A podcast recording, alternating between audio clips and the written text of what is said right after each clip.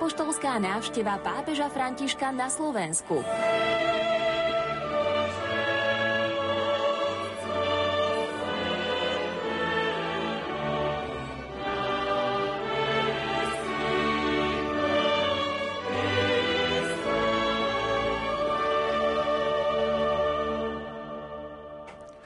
Požehnané pondelkové predpoludne, milí poslucháči, pokračujeme druhým dňom v sérii priamých prenosov v rámci návštevy pápeža Františka na Slovensku. Vysielajú pre vás majster zvuku Pavol Horňák, hudobná redaktorka Diana Rauchová a moderátor Pavol Jurčaga a spolu so mňou profesor František Trstenský, dekan farár v Kešmarku. František, požehnané pondelkové predpoludne.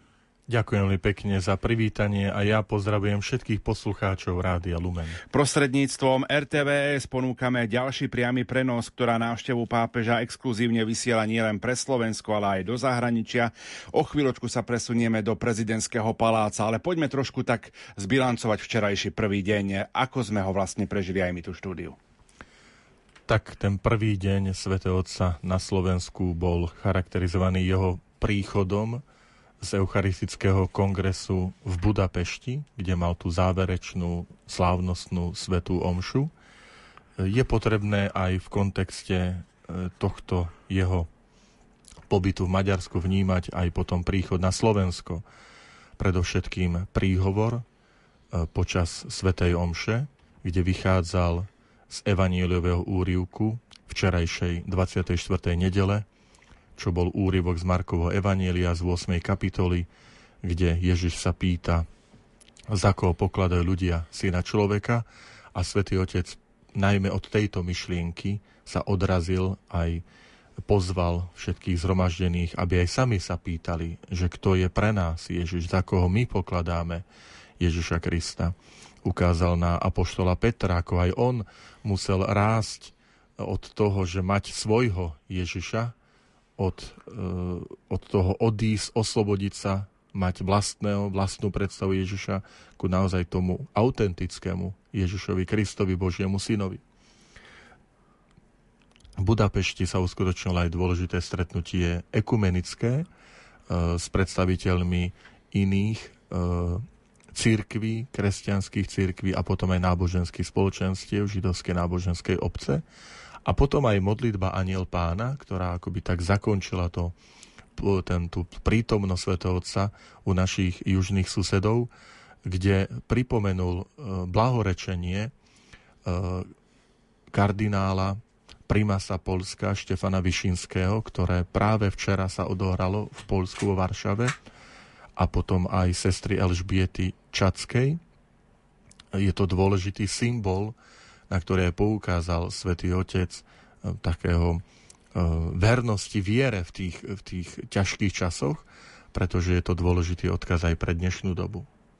Tak to bol pohľad na Maďarsko. Spravodajský sumár a súhrn ponúka redaktorka Júlia Kavecká. Pápež František je už na Slovensku. Tesne po pol štvrtej popoludní pristálo jeho lietadlo na letisku Milana Rastislava Štefánika v Bratislave. Po prílete sa rozozneli zvony katolíckých kostolov na Slovensku. Veriacich pozývali k modlitbe za pápeža Františka. Členovia detského folklórneho súboru Lúčka v krojoch z Vašca privítali pápeža podľa tradície chlebom a soľou. Na letisku boli aj najvyšší štátni predstavitelia, prezidentka Zuzana Čaputová, predseda Národnej rady Boris Kolár a premiér Eduard Heger. O ďalších osobnostiach informuje prezidentkin hovorca Martin Strižinec. Zároveň aj ľudia, ktorí symbolizujú hodnoty spoločné pre prezidentku a pre pápeža Františka. Bude tam pani Herda Višna, ktorá prežila holokaust, pani Maria Patetijová, ombudsmanka, pani Maria Jasenková, riaditeľka Českého združenia Plamienok, ktoré sa venuje paliatívnej starostlivosti a ešte František Mikloško, významný predstaviteľ katolického disentu, teda ľudia, ktorí, ktorí spája ochrana ľudských práv, slobody, demokracie a zároveň aj súcit s tými najzraniteľnejšími a najslabšími. S pápežom Františkom sa zvítal aj predseda konferencie biskupov Slovenska Stanislav Zvolenský. Na letisku boli aj ďalší slovenskí biskupy a niekoľko desiatok veriacich. Nechýbal tam ani kolega Peter Štancel. Veriaci, ktorí prišli privítať svätého Otca, Ide o zhruba 500 veriacich z párnosti Vajnory, ktorých navštívil aj svätý otec Jan Pavol II. Všetci sa veľmi tešia, všetci sa tešia, že dostali tú možnosť stretnúť sa so svätým otcom a priamo ho privítať na mieste, ktoré je im, aj im veľmi blízke, pretože veď predsa len letisko Milana Rastislava Štefánika leží blízko Vajnor, čiže ho vlastne vítajú doma a všetci sa veľmi tešia, každý má na to rôzne dôvody z ľudí, s ktorými som sa rozprával. Jedno malé dievča sa teší, že uvidí svätého otca Františka, pretože je to svetý muž.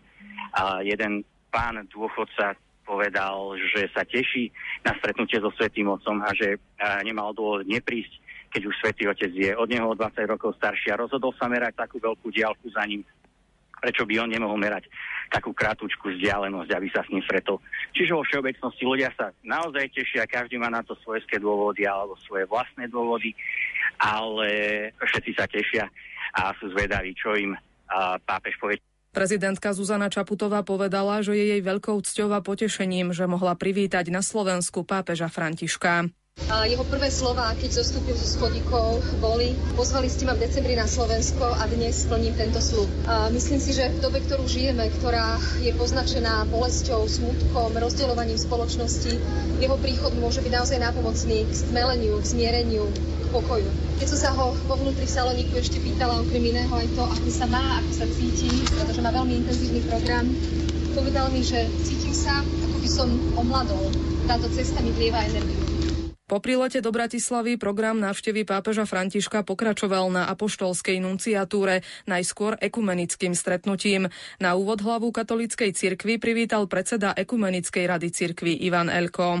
V dobre a napredovaní jedného je ukryté aj dobro a napredovanie druhých.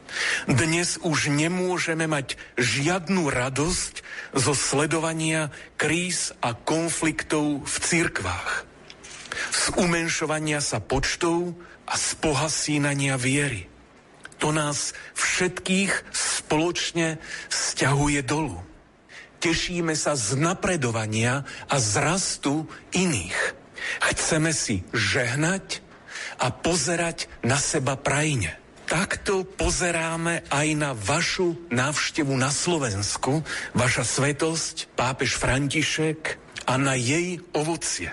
Pápež v prvom príhovore poďakoval cirkvám za prijatie pozvania. Je to podľa neho dôkaz, že viera chce byť semienkom jednoty a bratstva. Cesta vašich komunít začala na novo po rokoch ateistického prenasledovania, keď bola náboženská sloboda znemožnená alebo tvrdo skúšaná. Potom konečne nastala tá chvíľa. Teraz vás spája úsek cesty, na ktorom skúsujete, aké je pekné, ale zároveň aké je ťažké žiť vieru v slobode. Existuje totiž pokušenie znova sa stať otrokmi.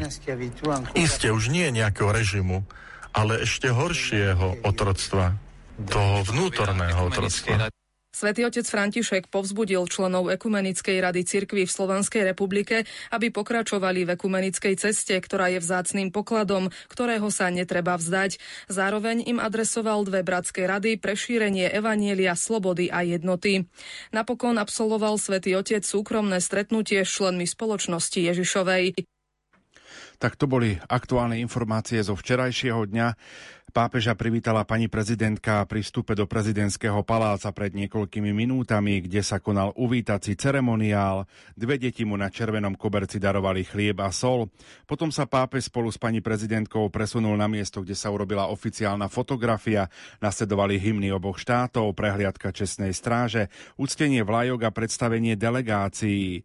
Neskôr bol presun do Zlatej sály prezidentského paláca, kde sa uskutočňuje týchto chvíľach súkromné stretnutie, no a po zdvorilostnej návšteve prebehne podpis do čestnej knihy a súkromné stretnutie. V prezidentskej záhrade je aj kolega Jozef Pikula, s ktorým sa teraz telefonicky naživo spájame. Joško, pekný deň do Bratislavy. Príjemné predpoludnie všetkým poslucháčom Rádia Lumen. Tak aká je atmosféra v prezidentskej záhrade? Atmosféra tu je výborná, plná očakávania. Tí hostia sa pomaly ešte tí poslední naozaj schádzajú, usádzajú na svoje miesta a čakajú na to, čo nás čaká už o pár desiatok minút, o 10. hodine. Samozrejme príde pani prezidentka aj s pápežom Františkom sem do záhrady a čakajú nás teda príhovory od oboch. No a tu sú účastníci, ten menoslov je naozaj veľmi dlhý, sú tu zástupcovia kultúrneho, spoločenského, cirkevného, politického života, takisto zástupcovia tretieho sektora. Ja naozaj spomeniem o niekoľko mien, sú tu prítomní všetci bývalí prezidenti, pani Zlatica Kušnírová, Jozef Kuciak, to sú všetci veľvyslanci, takisto slovenskí europoslanci, parlamentné strany dostali takisto tiež pozvanie. Zahliadol som tu tiež hlavného hygienika Jana Mikasa, infektológa Pavla Čekana, Takisto sú tu František Mikloško, Jan Figel, Matej Tóth či Iveta Radičová. Pozvanie takisto dostali aj cirkevné organizácie ako DEPOL, Slovenská katolícka charita ERKO a naozaj mnohí, mnohí ďalší a všetci tu už naozaj netrpezlivo čakajú na to, čo pápež povie. Všetci, s ktorými som sa mal možnosť rozprávať, sa zhodli, že návšteva pápeža Františka na Slovensku je veľkým povzbudením, nie je to vôbec samozrejmosťou a nad pozvaním od hlavy štátu prezidentky Zuzany Čaputovej neváhali ani na chvíľu. Takže ja tu v záhrade Graslalkovičovho paláca zostávam, všetko podstatné prinesieme v našom vysielaní v ďalších živých vstupoch a takisto aj hlasy a reakcie po skončení príhovorov prezidentky Zuzany Čaputovej a pápeža Františka. Tak to bol Jozef Pikula, ktorý je naživo a priamo v prezidentskej záhrade. My sme už včera spomínali, že popoludní sa uskutočnilo súkromné stretnutie pápeža Františka so slovenskými jezuitmi. Po skončení stretnutia sme oslovili aj Jakuba Garčára, jezuitského socia. Ja len pripomeniem, že približne 50 jezuitov bolo na tomto stretnutí. Slovenskí jezuiti darovali pápežovi tri dary. Prvým bol kvet, ktorého lúpenie fotiek tvoria fotky rodín a detí, s ktorými jezuiti pracujú. Druhým darom bola kniha Ladislava Čontoša, preložená do angličtiny. Prameňom sú to medailóny 15 jezuitov, ktorí trpeli za komunizmu a výber ich tvorby. A tretí dar je ďalšia časť komentára k žalmom 120 až 150. Ide o nový preklad žalmov, preklad rabinských komentárov a preklad vybraných úrivkov komentárov k týmto žalmom od teológov reformácie. Je to príklad spolupráce katolíkov, protestantov i židov, ktorí na tom pracovali ako jezuiti uviedli, je to náš príspevok k dialógu a intelektuálnemu apoštolátu. V tejto chvíli hovorí jezuitský socius Jakub Garčár. Dneska podvečer sme sa jezuiti Slovenská provincia stretli so Svetým Otcom. Zvláštnosťou toho stretnutia bolo, že zatiaľ čo na Slovensko prišiel na pozvanie slovenskej strany. Na to dnešné stretnutie sme prišli na jeho pozvanie. Bola to, bolo to jeho pozvanie, jeho, jeho túžba stretnúť nás a tá atmosféra bola úžasná už e, vo chvíli, keď sme sa ako jezuiti teda stretli pred e, kostolom na Kalvárii v Bratislave, aby sme spoločne kráčali na apoštolskú nunciatúru. Už tam začalo čosi také veľmi vzácne aj aj pre nás, také medzibratské. A Svetý Otec túto našu vzájomnú blízkosť a bratskosť iba vyzdvihol, iba ako si e, vzácne počiarkol. On totiž, keď vkročil do miestnosti, tak obišiel to krásne biskupské pápežské kreslo, ktoré bolo pre neho pripravené a vzal si stoličku takú, akú sme mali my všetci a e, sadol si medzi nás a rozprával sa s nami skutočne ako ako jeden z nás, ako brat s bratmi. A celé to stretnutie Svetý Otec nám veľmi štedro, až neuveriteľne venoval hodinu a pol svojho času. Celé to stretnutie sa nieslo v tomto bratskom duchu. Rozprával sa s nami ako jeden z nás, rozprával sa s nami s celou tou otvorenosťou, ako medzi bratmi, ako v rodine. A bolo to veľmi prirodzené, veľmi autentické a veľmi radostné. Svetý Otec skloňoval slovo blízkosť a skôr než to povedal ústami, povedal to gestom svojej vlastnej blízkosti k nám a pozval nás, aby sme si aj navzájom boli takto blízki a zároveň, aby sme takto blízko boli k dobrému Bohu v modlitbe, ale tiež e, k druhým ľuďom, k církvi na Slovensku, e, ale ku všetkým ľuďom, ku ktorým nás pán posiela. Takže bratskosť, blízkosť a veľmi taká, taká autentická, radostná atmosféra medzi nami, ako keď sa bratia zídu po spolu, aby som parafrázoval e, možno biblickým citátom. Radostná blízkosť. Čo si vy odnášate z tohto stretnutia? Určite si odnášame nadšenie. také potvrdenie aj tej našej jezuitskej, ignacianskej identity. Také čosi obnovené v nás, že, že chceme, nemôžeme zaniesť tým druhým obsah, lebo bolo to súkromné stretnutie a, a súhlasili sme, že ostane dôverným stretnutím. Ale to, čo celkom isto odtiaľ môžeme vyniesť vonku a aj chceme zaniesť všade tam, odkiaľ sme prišli na celé Slovensko, iskru, úsmev, nadšenie, taký znova ten optimistický pohľad na svet, ktorým je pápež František známy a ktorým nás celkom isto aj počas tohto stretnutia nakazil. V dobrom zmysle slova. Aký je pápež František z bezprostrednej blízkosti? Pápež František z bezprostrednej blízkosti je, dobre ma pochopte, veľmi obyčajný. Skutočne nádherne obyčajne ľudský, bezprostredný, úžasne vonia človečinou a, a naozaj to, to jeho gesto sedieť medzi nami a blízko pri nás. Človek mu mohol pozrieť z očí do očí a naozaj z tváre do tváre bez akýchkoľvek nejakých, čohokoľvek, čo by stalo medzi ním a nami. A z tej jeho obyčajnosti išla aj taká veľká autentickosť že sa na nič nehrá, že, že to, čo hovorí, myslí úprimne, že mu to vychádza zo srdca, že to nie je nejako prikrášľované, ani vyrábané, ani že to nie je nejaký PR, že hovorí to, čo verí a to, čo verí, má z modlitby zo stretnutia s Pánom Bohom autentickosť. Je veľmi, veľmi obyčajný, veľmi ľudský a veľmi autentický Svetý Otec blízka.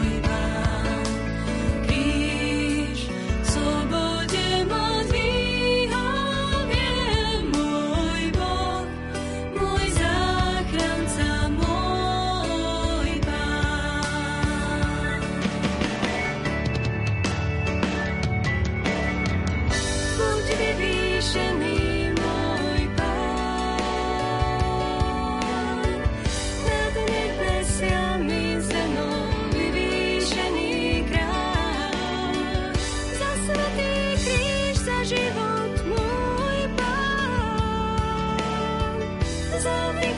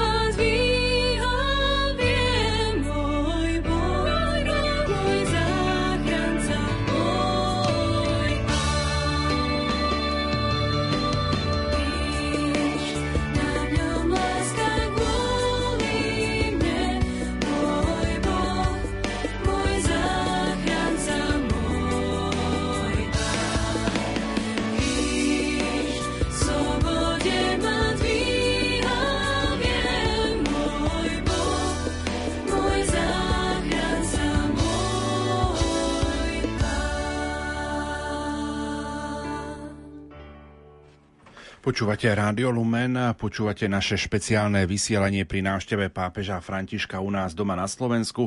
Stále prebieha súkromné stretnutie pápeža Františka s prezidentkou Slovenskej republiky Zuzanou Čaputovou. Čakáme na to, kedy vám opäť priblížime jeho ďalší program, a to v prezidentskej záhrade, stretnutie s politickými a čelnými predstaviteľmi krajiny u nás na Slovensku, kde odznie príhovor pani prezidentky, ale aj pápeža Františka.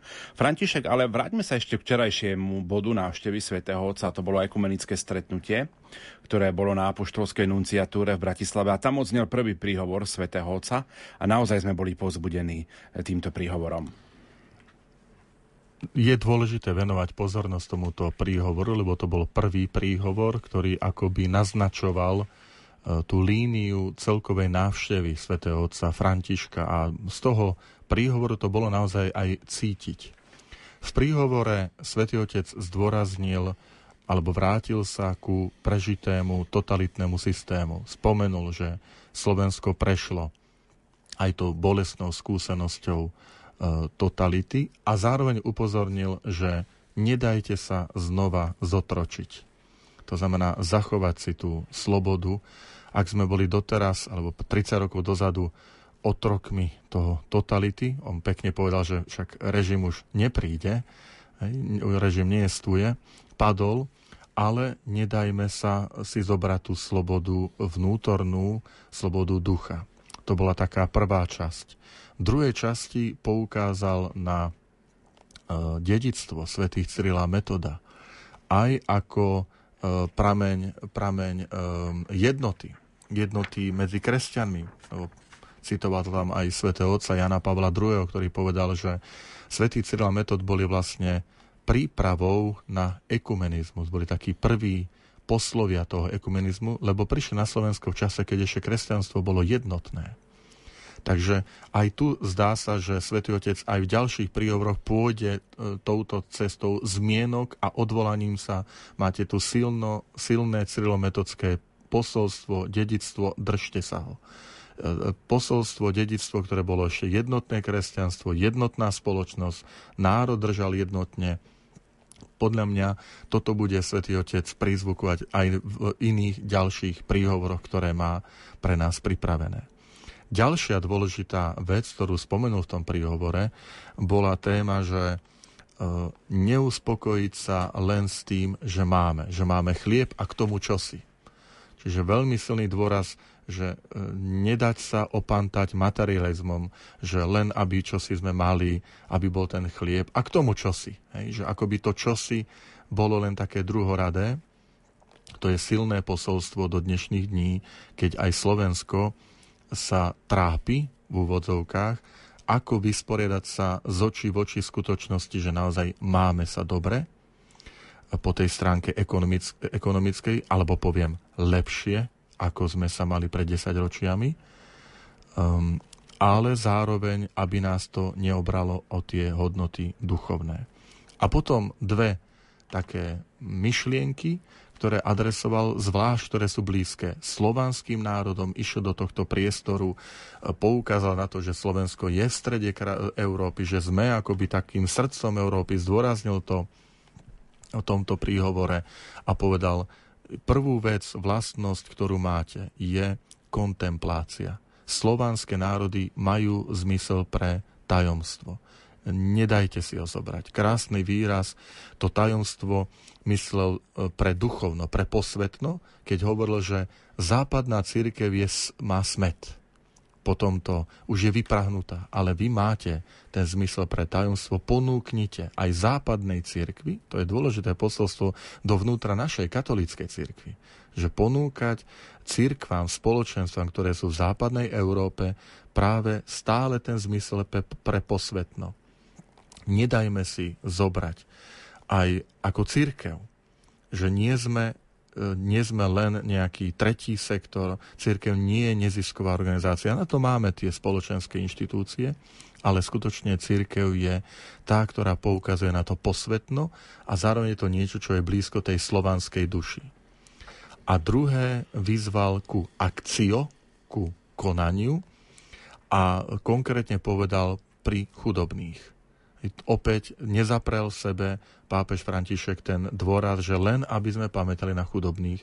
Ten svätý Otec, ktorý si za vzor vybral svätého Františka z Asisi, teda svetca, ktorý naozaj aj svojim štýlom života, ale aj pozornosť upriamoval na tých najbiednejších, tak terajší svätý Otec to pripomenul aj uprostred náš, našej spoločnosti, že stále sú ľudia, ktorí sú chudobní po tej materiálnej stránke, kultúrnej stránke, aby sme na nich nezabúdali. Napokon aj tie ďalšie body programu návštevy Svetého Otca na Slovensku tomu dosvedčujú. Či je to návšteva ešte dnes centra Betlehem, alebo e, ďalšie dni e, rómskej komunity na Luníku na to ukazujú. Veľmi sympatické bolo.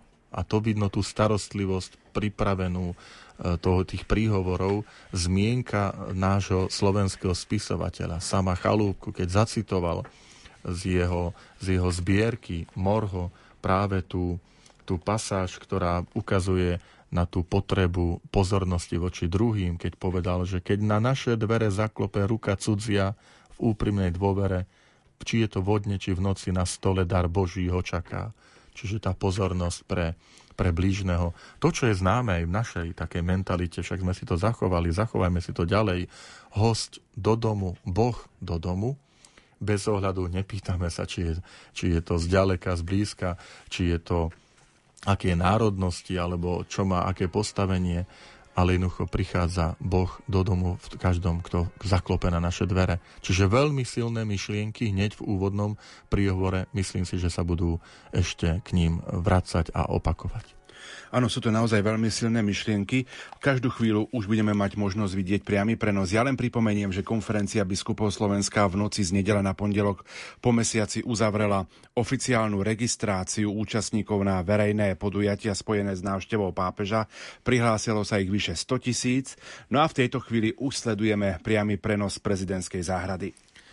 Môžeme počuť uh, hymnu pápesku v sedmobrežnom kruhu Ríma, za hudby, ktorej prichádza na pripravené pódium e, prezidentka Slovenskej republiky, ktorá doprevádza e, svätého otca pápeža Františka. Teraz spoločne sa usadili na pripravené kreslá a čakáme na ukončenie tohto úvodného privítacieho e, sprievodu a hudby. Všetci sú už pripravení predstavitelia pozvaní hostia.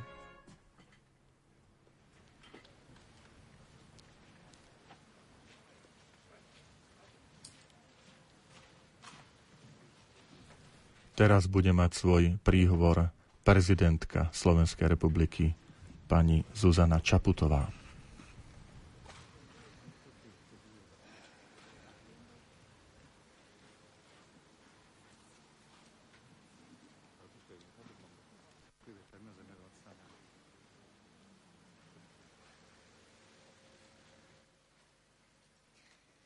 Vaša svetosť, drahý pápež František, milí spoluobčania. Keď som sa pred niekoľkými mesiacmi s vami stretla, povedali ste mi, že Slovensko máte vo svojom srdci. V týchto dňoch máme možnosť ukázať vám, že vaša osoba, vaše duchovné poslanie a vaše myšlienky majú miesto v našich srdciach. Myslím na vaše slová, že táto doba nie je len epochou zmien, ale je zmenou epochy. Naša krajina po páde komunizmu tiež prešla a stále ešte prechádza veľkými zmenami.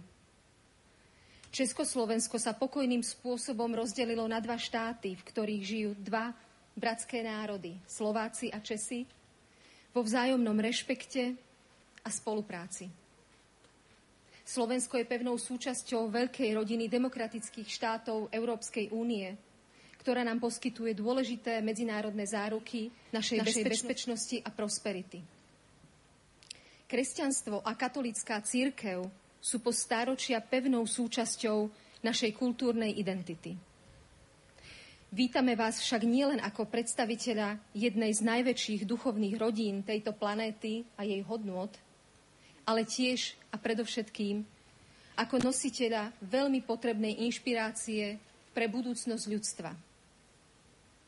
Pre budúcnosť nášho Slovenska, aj pre budúcnosť kresťanstva v ňom je veľmi dôležitý spôsob, akým predkladáte posolstvo Evanielia pre našu dobu. Nielen ako dedičstvo otcov, ale aj ako cestu pretvárajúcu našu prítomnosť a ukazujúcu do budúcnosti. Náš svet je dnes mnohonásobne prepojený, ale zároveň je tragicky rozdeľovaný. Každá kríza, pandemickú krízu nevynímajúc, prináša silné slova a silné gestá. Pokojný tón, porozumenie a pochopenie sú čoraz viac považované za prejav slabosti. Ako by sme si postupne zvykali na to, že výsledkom ľudského snaženia, spoločenskej alebo politickej diskusie má byť porazenie svojho názorového oponenta. Ak však má byť zmena epochy vstupom do lepšej budúcnosti, potrebujeme zmeniť prístup. Výsledkom každej našej snahy spoločenskej diskusie alebo politickej súťaže nesmie byť víťazstvo a porážka, ale pochopenie a nájdenie porozumenia. Svet krízam a pritom jediný spôsob, ako ich zvládnuť, spočíva v spolupráci. Jediné, čo potrebujeme, je ľudskosť. Uvedomenie si pri pohľade na kohokoľvek z nás, že ty si ja a ja som ty – že tvoríme jednotu. Majme teda odvahu k ľudskosti. Sme odkázaní žiť spolu a bez pochopenia a vzájomného porozumenia to nedokážeme. Vaša svetosť, pápež František, vítame vás na Slovensku ako jednu z najväčších mravných a duchovných autorít súčasného ľudstva. Váš spôsob hlásania Evanielia a váš osobný mravný príklad – oslovuje aj ľudí ďaleko za viditeľnými hranicami katolíckej cirkvi. Vyzývate k pokore, k milosrdenstvu a všeludskému bratstvu. Vyzývate k novej kultúre politiky a k novej etiky v hospodárstve. Vo svojich sociálnych encyklikách varujete pred najväčšími nebezpečenstvami našej doby. Populizmom, národným sebectvom, fundamentalizmom a fanatizmom Viditeľne sa staviate proti všetkým, ktorí chcú náboženstvo zneužívať na politické ciele. Zdôrazňujete, že k jadru Evanielia patrí starosť o ľudí v núdzi, o ľudí bezdomova, o ľudí, ktorých z vlastnej krajiny vyháňajú vojny, terorizmus a chudoba. Pri mnohých príležitostiach opakujete, že akákoľvek forma antisemitizmu, ale tiež náboženskej neznášanlivosti je nezlučiteľná s kresťanstvom. Spomínam si tiež na vaše slová, ktoré ste mi povedali pri jednom z našich rozhovorov. Boh odpúšťa vždy, človek občas, príroda nikdy. Súhlasím s vami.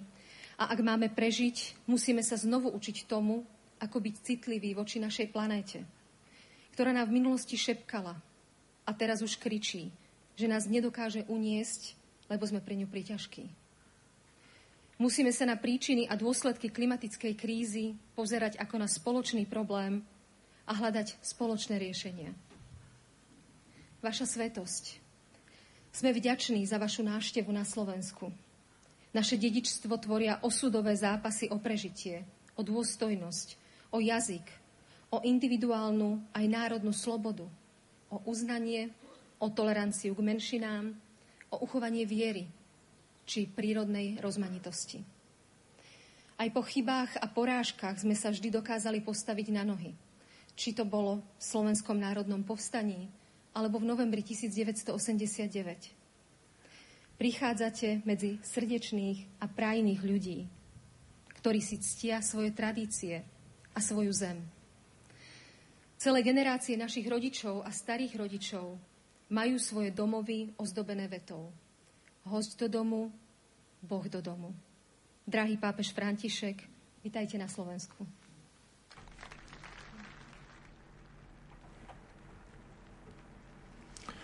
To bol príhovor pani prezidentky Zuzany Čaputovej Nasleduje srdečné potrasenie ruky pápežovi. Teraz sa očakáva samotný príhovor svätého Otca pápeža Františka, ktorý sa už presúva k pripravenému pultu so svojím príhovorom.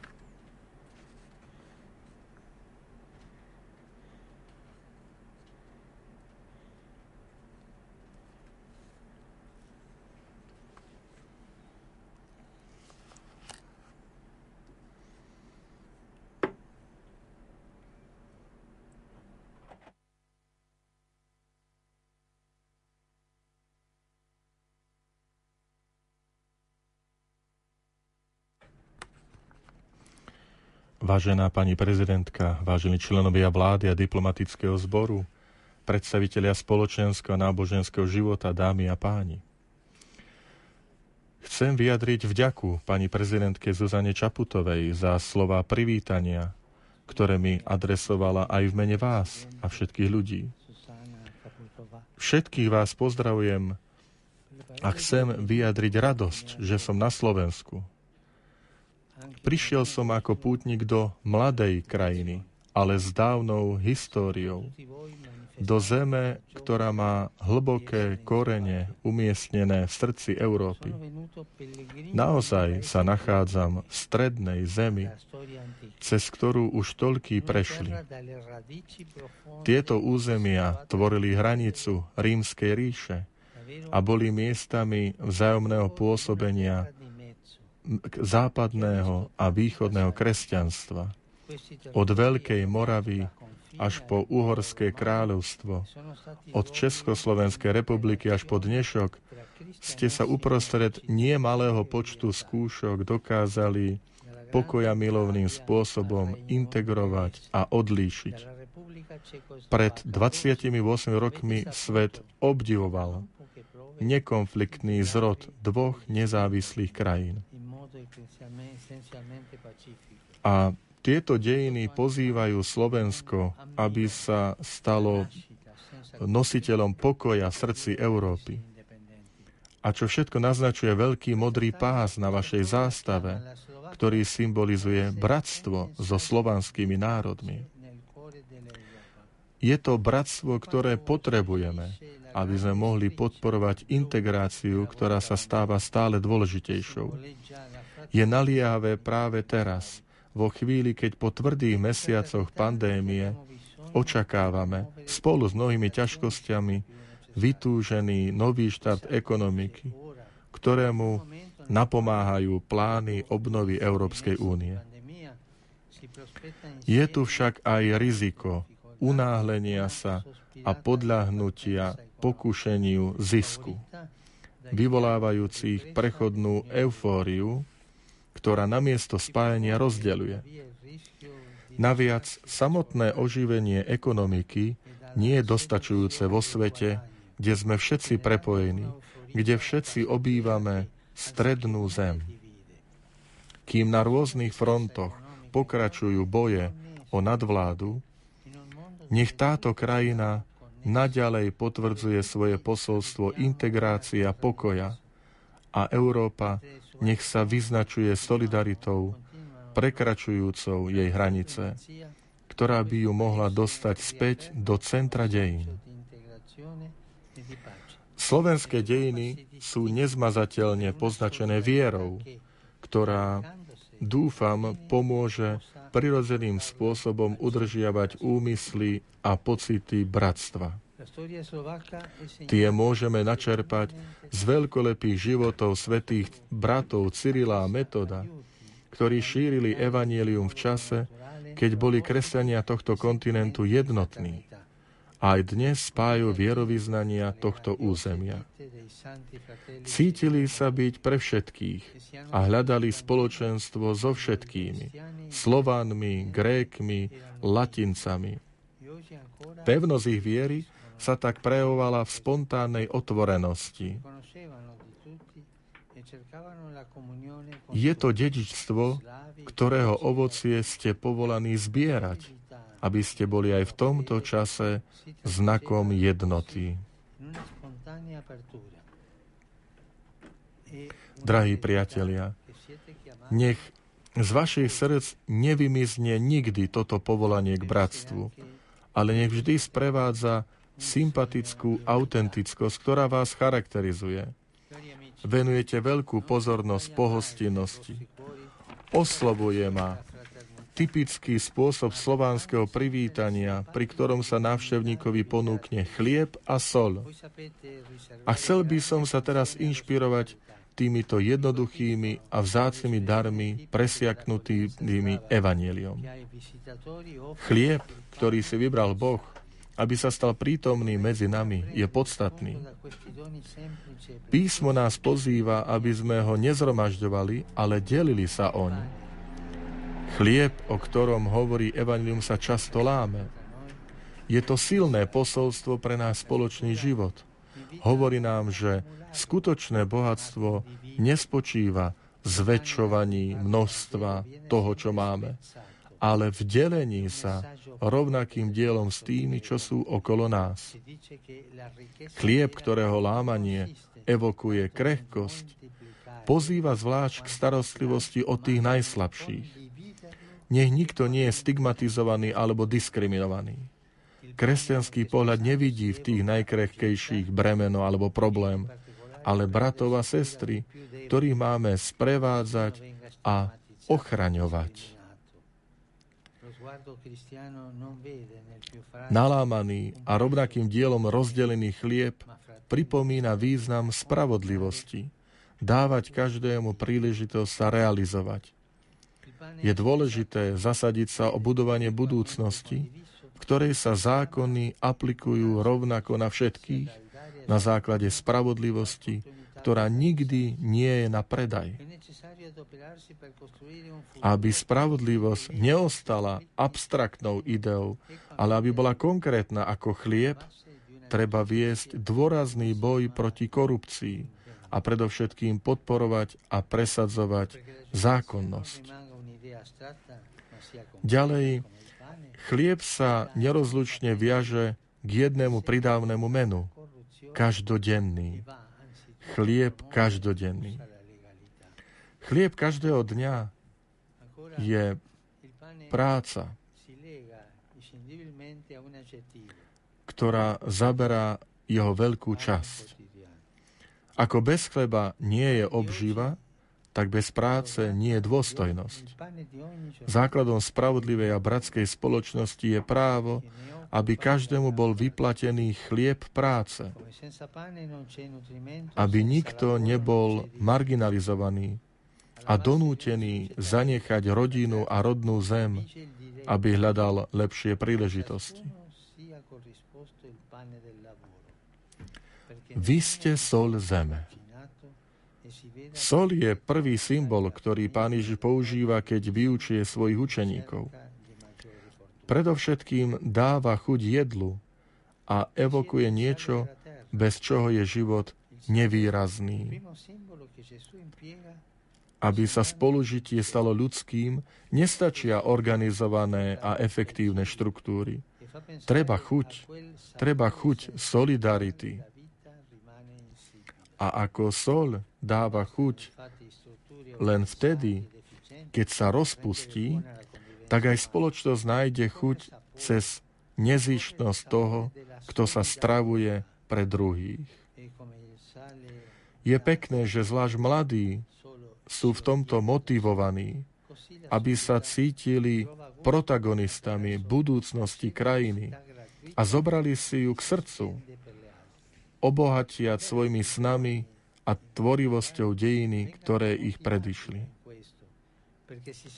Neexistuje obnova bez mladých, často oklamaných duchom konzumizmu, v ktorom existencia bledne. Príliš mnohí v Európe sa vlečú, unavení a frustrovaní, stresovaní z frenetických rytmov a nenachádzajú, odkiaľ by načerpali motiváciu a nádej. Prísada, ktorá chýba, je starostlivosť o druhých. Cítiť sa za niekoho zodpovedný dáva životu chuť a umožňuje objaviť, že to, čo dávame, je v skutočnosti darom pre nás samých. Okrem toho, že dávala chuť, slúžila sol v časoch na konzervovanie jedla, chránila ho od skazy. Želám vám, aby ste nikdy nedopustili, aby sa voňavé príchute vašich najlepších tradícií pokazili povrchnosťou konzumu, materiálneho zisku alebo ideologickou kolonizáciou. Do doby pred niekoľkými desiatkami rokov na tomto území bránil slobode jeden spôsob myslenia, dnes iný jediný spôsob myslenia vyprázdňuje jej význam, keď spája pokrok so ziskom a práva len s individualistickými potrebami. Dnes ako vtedy, sol viery nie je odpoveď podľa sveta. Nespočíva v horlivosti viesť kultúrne vojny, ale v nenásilnom a trpezlivom rozsievaní Božieho kráľovstva, predovšetkým svedectvom lásky. Vaša ústava spomína túžbu budovať krajinu na dedičstve svätých Cyrila Metoda, patronov Európy.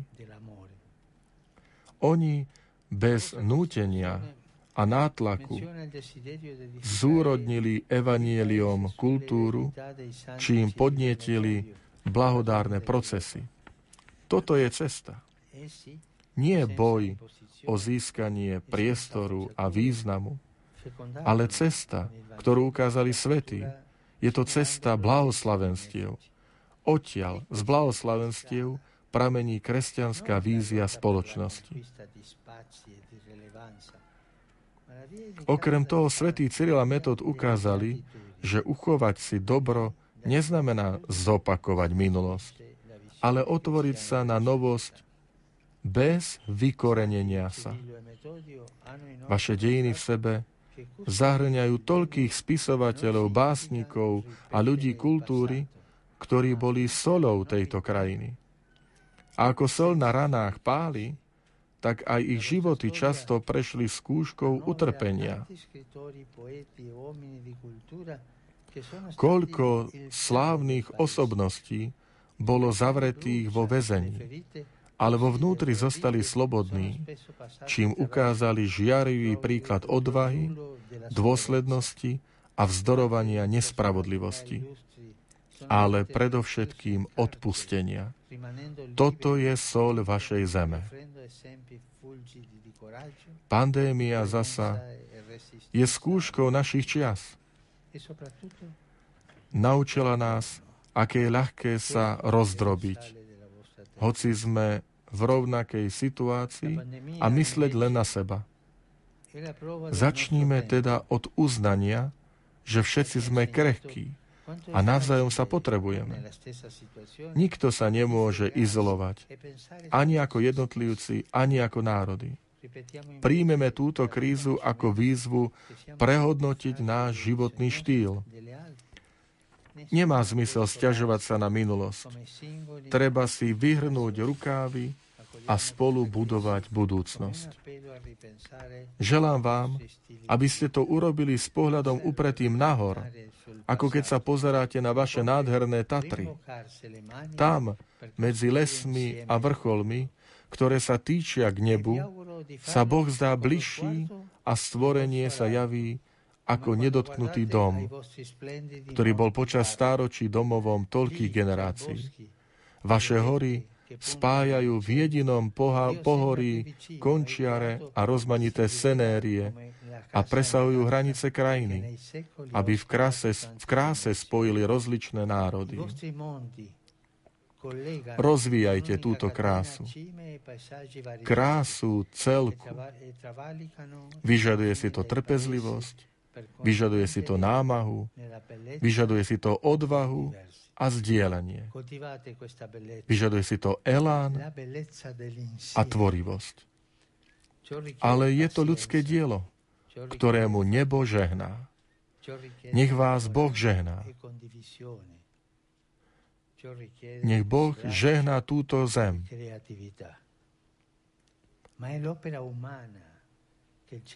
Nech Boh žehná Slovensko.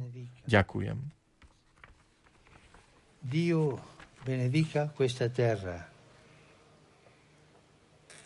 Nech Boh na Slovensko. Grazie.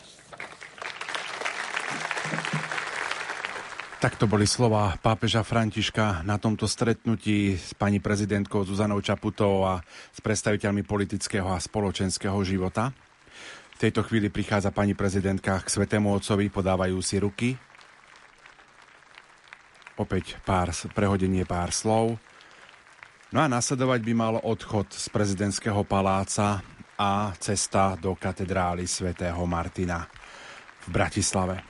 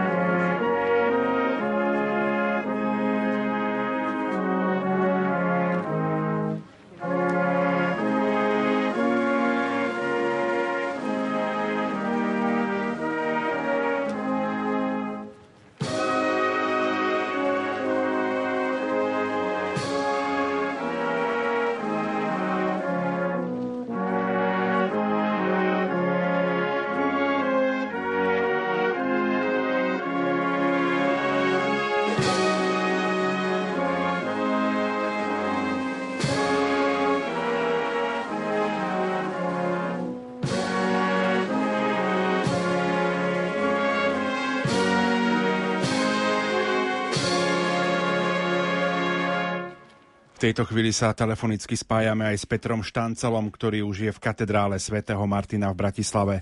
Peťo, pekné pondelkové predpoludnie. Pekné predpoludnie aj tebe, poslucháčom Rádia Lumen. Aká je atmosféra v dome svätého Martina? Neviem, či je to počuť, ale doznievajú uh, tóny modlitby pred stretnutím so Svetým Otcom, uh, zasvetené osoby, reholníci, kňazi, diakoni, biskupy, ale všetci zúčastnení sa postupne modlili modlitbu svetého ruženca za bohoslovcov a nové duchovné povolania, ale aj za všetkých zúčastnených, za biskupov, kňazov, reholníkov, ktorí sú zúčastnení, čiže, ktorí sú zúčastnení. Čiže atmosféra je prípravná, všetci ľudia sa veriaci zhromaždení sa tu modlia a pripravujú sa na stretnutie so Svetým Otcom. Ďakujeme veľmi pekne za sprostredkovanie týchto slov a veríme, že potom po stretnutí pred reholníkov, zasvetených otcov biskupov sa nám opäť prihlásiš, aby sme opäť priniesli atmosféru a aktuálne informácie aj do vysielania. Áno, budem veľmi rád. Ďakujeme veľmi pekne. Tak to bol Peter Štancel z katedrály svätého Martina v Bratislave. František, my sme stále mali možnosť v tejto chvíli počuť už druhý príhovor pápeža Františka, veľmi pekný, ktorý povedal pri stretnutí e, s predstaviteľmi politického a spoločenského života pani prezidentkou. Čo z tohto príhovoru, aspoň tie prvé momenty, ktoré môžeme spomenúť? Je vidieť, ako príhovory svätého Otca sa viažu ku konkrétnej krajine, či už geograficky, kultúrne, historicky. Pápež sa snaží naozaj, aby tie príhovory neboli abstraktné, ale aby boli ušité na to, čo ľudia tej krajiny konkrétne poznajú, prežívajú. A to sa opäť ukázalo aj v tomto príhovore. Svetý Otec začal tou geografiou. Povedal, Slovensko je v srdci Európy a prichádzam, použil výraz akoby do stredu zeme, do stredu Európy. A prvú vec, čo urobil, je, že odvolal sa na nedávnu minulosť, povedal, vy ste boli vzorom pokojného rozdelenia, keď vznikli dve krajiny, Česko a Slovensko pred 28 rokmi, celý svet obdivoval, ako ste sa dokázali pokoja milovným spôsobom odlíšiť. A toto bolo také prvé jeho posolstvo, povedal, buďte naďalej poslami pokoja v srdci Európy. Zároveň hneď k tomu dodal, že pri tej obnove pandémie, opäť veľmi aktuálna téma, aby sme nepodľahli riziku náhlenia sa. Vidíme to aj dnes, že po mesiacoch akoby uzavretia to náhlenie sa prejavuje, že chceme akoby všetko rýchlo dobehnúť. Chceme ho dobehnúť v ziskoch, v príjmoch, hej, tak preto niekedy aj tie ceny sú neprimerané, lebo chceme akoby dobehnúť rýchlo straty. Aj v zábave, v kultúre, že nám nebolo dopriaté, tak teraz chceme rýchlo všetko akoby dobehnúť. Svetý Otec nás veľmi pekne upozornil, nepodľahnite riziku unáhlenia sa. Potom sa opäť vrátil k tomu, čo je typické, čo už povedal pri prvom rozhovore, a to je e, dedictvo svetých Cyrila a Metoda. Opäť sa vrátil k ich myšlienke, k týmto e, našim solunským bratom, ktorí priniesli vieru a ukázal ich ako vzor, pričom e, ukázal dôležitosť spontánnej otvorenosti. Keď povedal, že Svetý Cyril a Metod sú znakom jednoty, ako byť jednotný aj pri rozmanitosti. Že toto, aby sme si aj my zobrali ako povolanie byť znakom tejto jednoty. Opäť krásne vypichol črtu slovenského národa, keď hovoril o pohostinnosti, narážal na našu tradíciu, že hostí vítame chlebom a solou. A práve tieto dva symboly použil v ďalšej časti svojho príhovoru. Chlieb, ktorý je krásne biblický symbol. Poukázal na to, že chlieb je pre kresťanov, e, vyjadruje prítomnosť Boha medzi nami, že Boh si vybral chlieb, aby bol medzi nami prítomný v Eucharistii. Ale potom aj ukázal na krehkosť chleba a prešiel do tej roviny také ľudskej solidarity, kde nás vyzval o starostlivosť o tých najslabších Čiže vidíme posolstvo svätého Otca pre náš národ. E, nebudujme spoločnosť silných, jedincov, uzavretých, ale buďme ohľaduplní aj v našom okolí o tých najslabších. E, ďalšia myšlienka v porovnaní s chlebom bola téma spravodlivosti, lebo chlieb, ktorý je lámaný a rozdeľovaný rovnakým dielom, pripomína nám význam spravodlivosti. Spravodlivosť, ktorá nikdy nie je na predaj. Opäť dôležité posolstvo do našej spoločnosti, spoločenského života, usilovať sa skutočne o spravodlivosť, ktorá nie je nejakou teóriou, ale je konkrétna. A nás vyzval národ, aby sme viedli dôrazný boj proti korupcii a predovšetkým, aby sa tu presadzovala zákonnosť, to znamená, aby sa rešpektovali zákony pre každého. To je posolstvo svätého Otca. A napokon ešte pri téme chleba použil tú, to oslovenie alebo prídavné meno, ktoré poznáme z modlitby Oče náš, chlieb náš každodenný, hovoril o každodennom chlebe, ktorý hovorí o práci.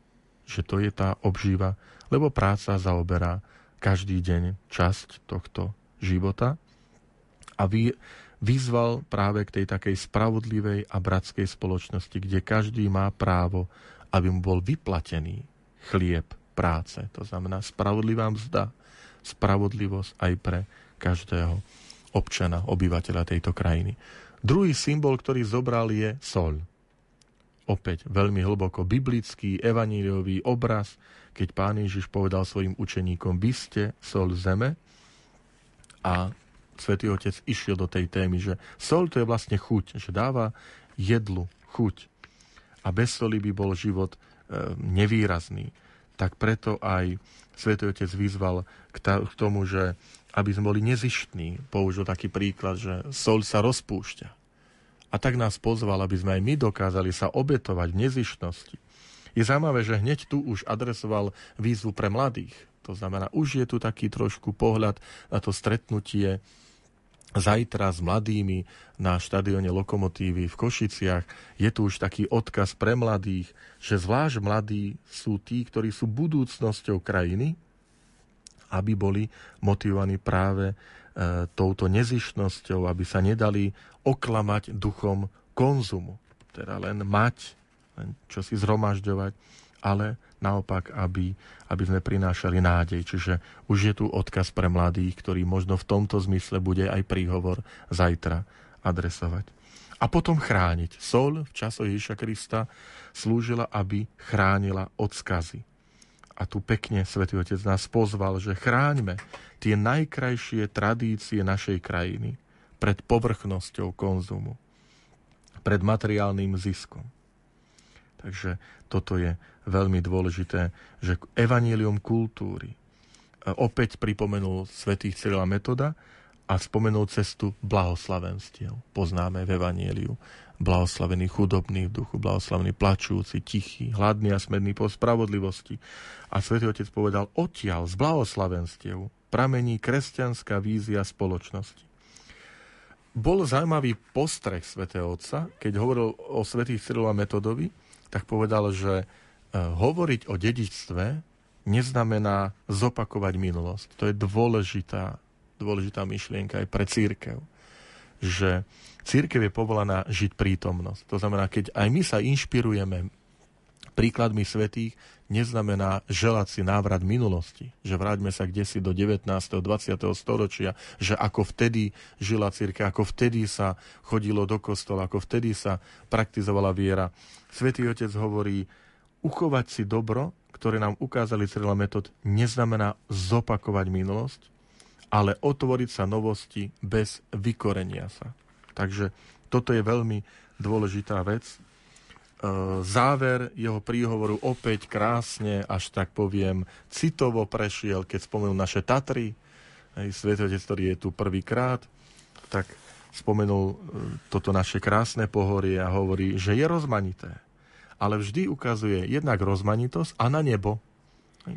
Vidíte, ako veľmi tak nenásilne poukázal, že sú tu hodnoty, ktoré nás presahujú. My nazývame Boh, Božie hodnoty. Že aj tie naše Tatry, ktorými krásou sme uchvátení, ukazujú na rozmanitosť, že sme možno rôznych spoločností, ale zároveň končiare ukazujú smerom na nebo. A toto v závere aj, aj zaželal, že nech nech nás charakterizuje aj cez tieto Tatry, že trpezlivosť, námaha, odvaha, zdieľanie, elán, tvorivosť. E, to je posolstvo, ktoré zaznelo asi tak najsilnejšie v týchto slovách, v tomto príhovore, prvom dnešnom príhovore svätého Otca v našej krajine. Opäť vidíme, že počasie je naozaj nádherné v Bratislave. Už teraz sme to spomínali, že naozaj e, to počasie je takým 50% úspechu celej Presne cesty. takto. Tú myšlienku budeme asi opakovať, že, že keď je pekné, dobré počasie, tak už je to 50% úspechu, vydarenia akcií, ja to tak e, veľmi jednoducho poviem, že ťažko sa počúvajú a slova aj vznešené krásne, ak niekomu tečie dážď za chrbát. Alebo do topánok. Alebo do topánok. Hej, iste vyžaduje si to väčšiu sústredenosť a tým pádom sme boli trošku uchránení od tejto ťažoby, že môžeme tak nerušene počúvať to, tie slova vzácne. A aj za seba hovorím, že som veľmi e, naozaj dojatý a, a taký naplnený myšlienkami svätého Otca, veľmi starostlivo, vidíme veľmi, poviem, to nie sú dlhé príhovory, ale veľmi hutné, veľmi obsažné, ktoré aj dnes zaznela výzva k spravodlivosti, k jednote, ale aj k k nezbaveniu sa svojich koreňov, že ochráni to najkrajšie, najvznešenejšie, čo máme v našej krajine, že je tam to poprepletané, ten tie odkaz na, na to kresťanstvo, ktoré je tu neustále prítomné, že aby sme si to chránili ako vzácný poklad. My stále čakáme na príchod svätého Otca do katedrály alebo domu svätého Martina v Bratislave. Poďme si ho trošku predstaviť. Je to jedna z hlavných dominant hlavného mesta. Gotická podoba kostola pochádza už z 15. storočia. V 18. storočí bola postavená kaplnka svätého Jana Almužníka a vznikla monumentálna socha svätého Martina. Obe sú považované za najlepšie ukážky barokovej architektúry v Bratislave. V rokoch 1563 až 1800 30 tu bolo korunovaných 11 uhorských kráľov a 8 kráľovských manželiek. Katedrála svätého Martina je hlavným katolíckým kultovým miestom v Bratislave, biskupským sídlom Bratislavskej arcidiecézy. Nachádza sa na západnom okraji mesta. Katedrála stojí na západnom okraji Starého mesta pod Bratislavským hradom a v rokoch 1563 až 1830 bola miestom korunovácie vládcov Uhorska. Stavba katedrály bola realizovaná od 14. storočia na mieste, ktoré predtým zaberal románsky kostol a cintorín a v roku 1452 bola katedrála posvetená, ale na dokončení prác pokračovali aj v nasledujúcich storočiach. V rokoch 1563 až 1830 bol dom svätého Martina korunovačným kostolom maďarských kráľov. Prvým kráľom, ktorý dostal svetoštefanskú korunu v dome svätého Martina bol Maximilián II. Bolo tu korunovaných celkom 11 kráľov vrátane Márie Terézie z Rakúska. V roku 1995, keď bola Trnavská arcidiecéza premenovaná na Trnavsko-Bratislavskú, bol dom svätého Martina povýšený na konkatedrálu, no a v roku 2008 pri zriadení Bratislavskej arcidiecézy získala titul Metropolitná katedrála. 85 metrov vysoká zvonica dominuje v meskej krajine Starého mesta. Horná časť bola v roku 1760 poškodená bleskom a prestavaná v barokovom štýle, opäť zničená požiarom v roku 1835 a obnovená v roku 1847, keď eh, na jej vrchol bola umiestnená veľká pozlátená reprodukcia svetoštefanskej koruny. Interiér má tri lode členené stĺpmi a ogiválnymi oblúkmi s krížovými klembami a apsida je poligonálna, svetlo preniká cez rôzne historické vitráže, ktoré zdobia steny. Vnútri chrámu sa nachádza aj niekoľko gotických kaplniek, ktoré sú vybudované v 15. storočí. Dve z nich sú venované kráľovnej Sofii a svätej Jane, z 18. storočia rakúskym sochárom Georgom Rafaelom Donerom. Aj liate sú sošie svätého Martina na koni je Donerovým dielom. Svetý je vyobrazený v slávnom geste, ktorý mečom rozrezal svoj plášť, aby dal polovicu chudobnému. Stále čakáme na príchod svätého Otca, ktorý by mal prísť e, sem k nám na, e, do katedrály svätého Martina. Pomaličky e, stretnutie by sa malo začať o 8 minút, takže čakáme na toto stretnutie. V katedrále sú dva píšťalové orgány, hlavný nástroj sa nachádza v bočnej fasáde a bol postavený v rokoch 2008 až 2011 pre ľahšiu možno aj orientáciu a zapamätanie našim poslucháčom, lebo je to niekedy náročné len počúvať bez, bez obrazu, tak dávam do pozornosti e, ten štýl pápeža Františka, ten kazateľský štýl, homiletický príhovorov, je veľmi jednoduchý. Najčastejšie sa svätý Otec opiera o dve, tri myšlienky, ktoré potom rozvíja. Ehm, aj tak pripomeniem, Včera jeho príhovor boli dve hlavné myšlienky. Kontemplácia a akcio, čiže aký zmysel pre tajomstvo a činnosť. Dnes opäť to boli myšlienky veľmi jednoduché. Dva symboly zobral. Chlieb a sol. A okolo toho urobil celý príhovor. Toto je typický slovník alebo štýl terajšieho svätého Otca, že najčastejšie používa dve alebo tri kľúčové slová, sú to také, poviem, barličky pre zapamätanie. A potom zdá sa, že celá tá návšteva bude charakterizovaná neustálým poukazovaním na odkaz svätých Cyrila Metoda. Je to zatiaľ stále popredkávané odkazom na, na týchto bratov, že máte vzácne dedictvo, máte tu vzor predsa Cyrila Metoda, na nich pozerajte, ich si vážte, pozrite, inšpirujte sa nimi, nie ako minulosťou, ale ako prítomnosťou. V tejto chvíli svätý Otec už prichádza k domu svätého Martina v Bratislave, kde pomaličky vystúpi z auta, ktoré ho priviezlo z prezidentského paláca.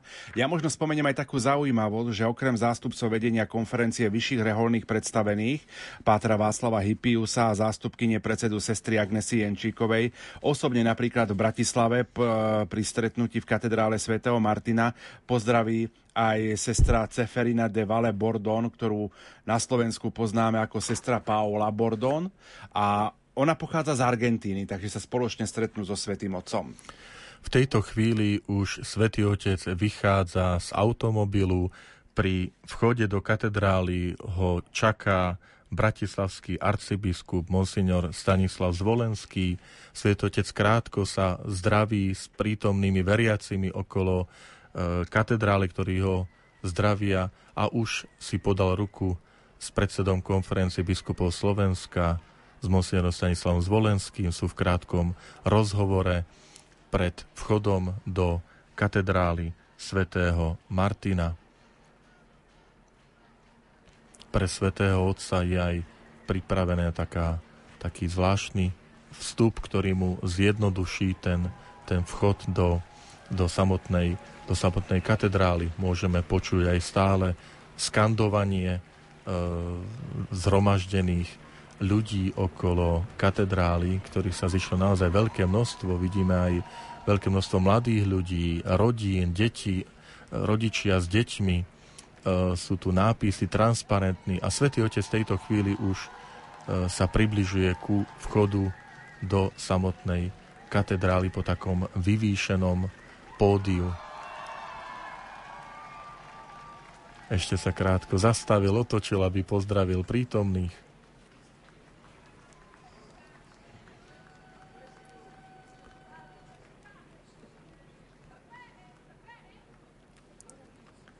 Počúvame aj výkriky v taliančine na Svete Otca.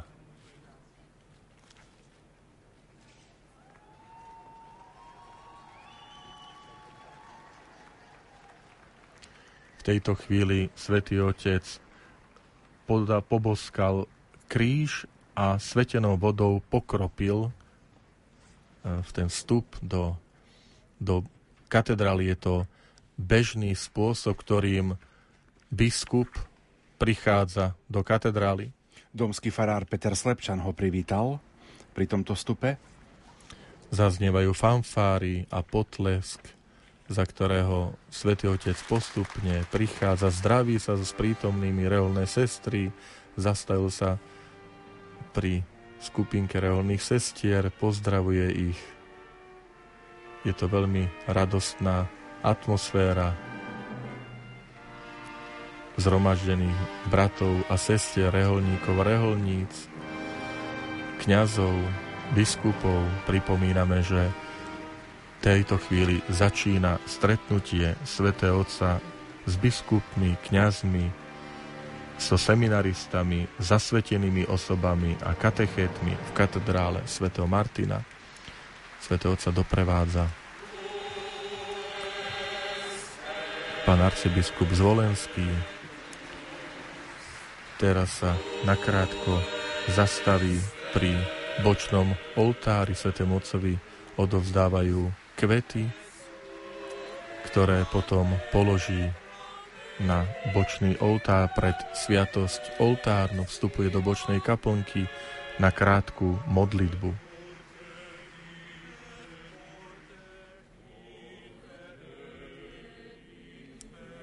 Takže aj sa utíšil potlesk. Je tu miesto len pre spev, aby Svetému Otcu bolo umožnené sa v tichosti pomodliť.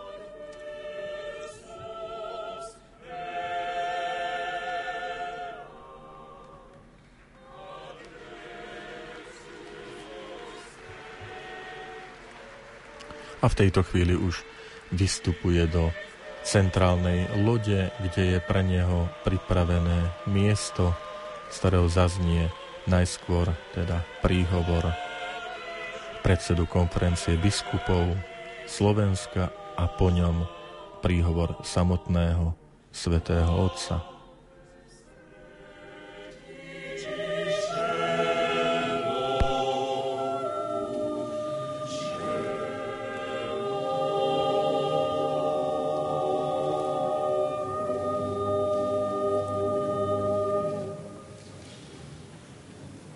Takže teraz nasleduje príhovor predsedu konferencie biskupov Slovenska a metropolitu Stanislava Zvolenského. Dovolte, aby som vás čo najsrdečnejšie privítal v katedrále svätého Martina.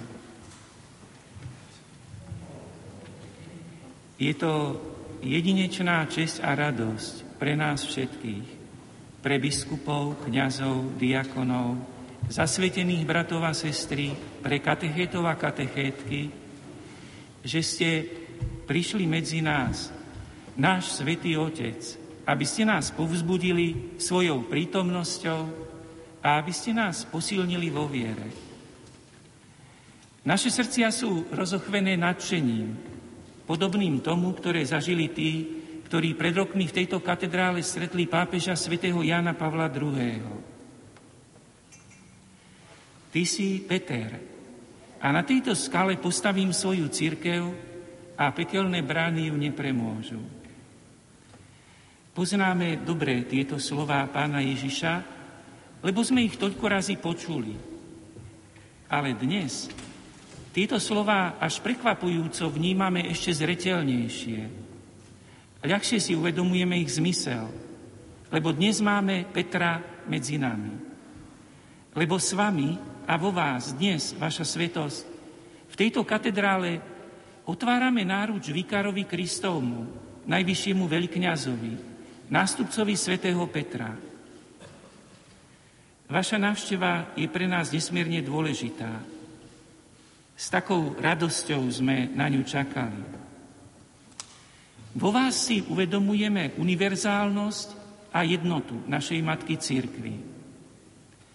A lepšie chápeme, že aj dnes náš pán predstavuje nám prvého z nástupcov apoštolov a zveruje mu kľúče od kráľovstva. Na Slovensku bola vždy prítomná láska a úcta k Svetému Otcovi. A milujeme a ctíme si Svetého Otca Františka. Každý deň prosíme o Božiu pomoc pre vašu službu, veľmi často aj spevom. Usilujeme sa, aby sme poznali a správne porozumeli to, čo nám Peter hovorí dnes. Kvôli tomu sme veľmi šťastní, že ste tu osobne a môžeme počúvať vaše slová priamo a zblízka. Som presvedčený, že táto skúsenosť nám pomôže, aby sme boli lepšími svetkami Evangelii Gaudium, radosti z Evanielia v súčasnom svete. Svetý Otče, áno, už vo vašej prvej encyklike, ktorú ste adresovali nám, biskupom, kňazom a diakonom, zasveteným osobám a veriacim lajkom, sme si uvedomili vašu lásku voči chudobným, voči tým, ktorí sú na perifériách, ktorí zaostali, opustení, vyradení. A práve tento pohľad sa usilujeme na novo nadobudnúť aj s pomocou našich svetých patronov, predovšetkým svätého Martina, patrona tejto katedrály, ktorý neváhal podeliť sa so svojím plášťom, s chudobným človekom, hoci sám nemal toho veľa, aby sa dostatočne ochránil pred chladom. A svätý Martin v tomto chudobnom spoznal Krista. Sme tu s vami, vaša svetosť. Sprítomňujeme všetkých zasvetených a laikov, ktorí chcú ohlasovať evanílium. Veľmi mnohí by vás chceli stretnúť osobne, ale nie je možné, aby sme tu dnes boli všetci. Dovolte, aby som vyjadril našu vďačnosť predovšetkým za to, že ste sa, aj keď máte mnoho iných povinností, rozhodli prísť k nám, aby sme vás mohli stretnúť osobne. Prišli sme a sme tu samozrejme s našimi slabosťami, previneniami a nedokonalosťami. Ale sme tu predovšetkým ako synovia a céry, ktorí túžia počuť slová Otca. Svetý Oče, vítam vás zo srdca medzi nami, cíťte sa tu v našom spoločenstve ako doma.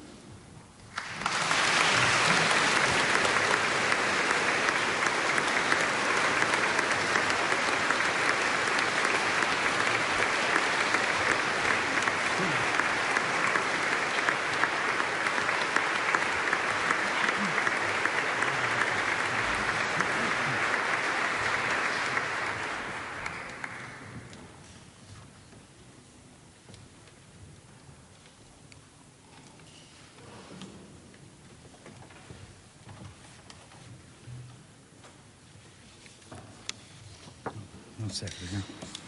Portatelo via. No, no, portatelo via. Non serve.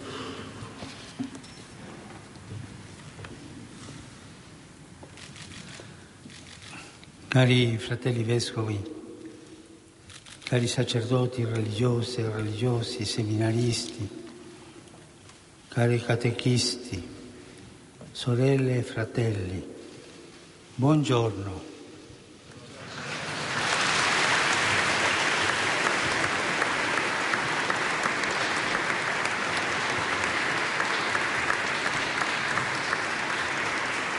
Vi saluto con gioia e ringrazio Monsignor Stanislav Svolensky per le parole che mi ha rivolto. Grazie per l'invito a sentirmi a casa. Vengo come vostro fratello e perciò mi sento uno di voi. Sono qui per condividere il vostro cammino. Questo deve fare il vescovo, il papa.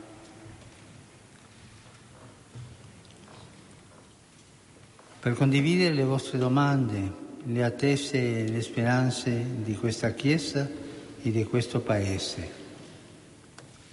E parlando sul Paese, vengo di dirle alla signora Presidenta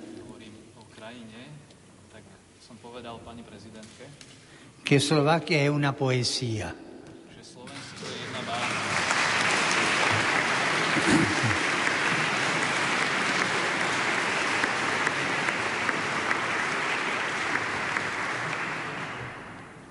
E condividere era lo stile della prima comunità cristiana. Erano assidui e concordi, camminavano insieme. Litigavano pure, ma camminavano insieme.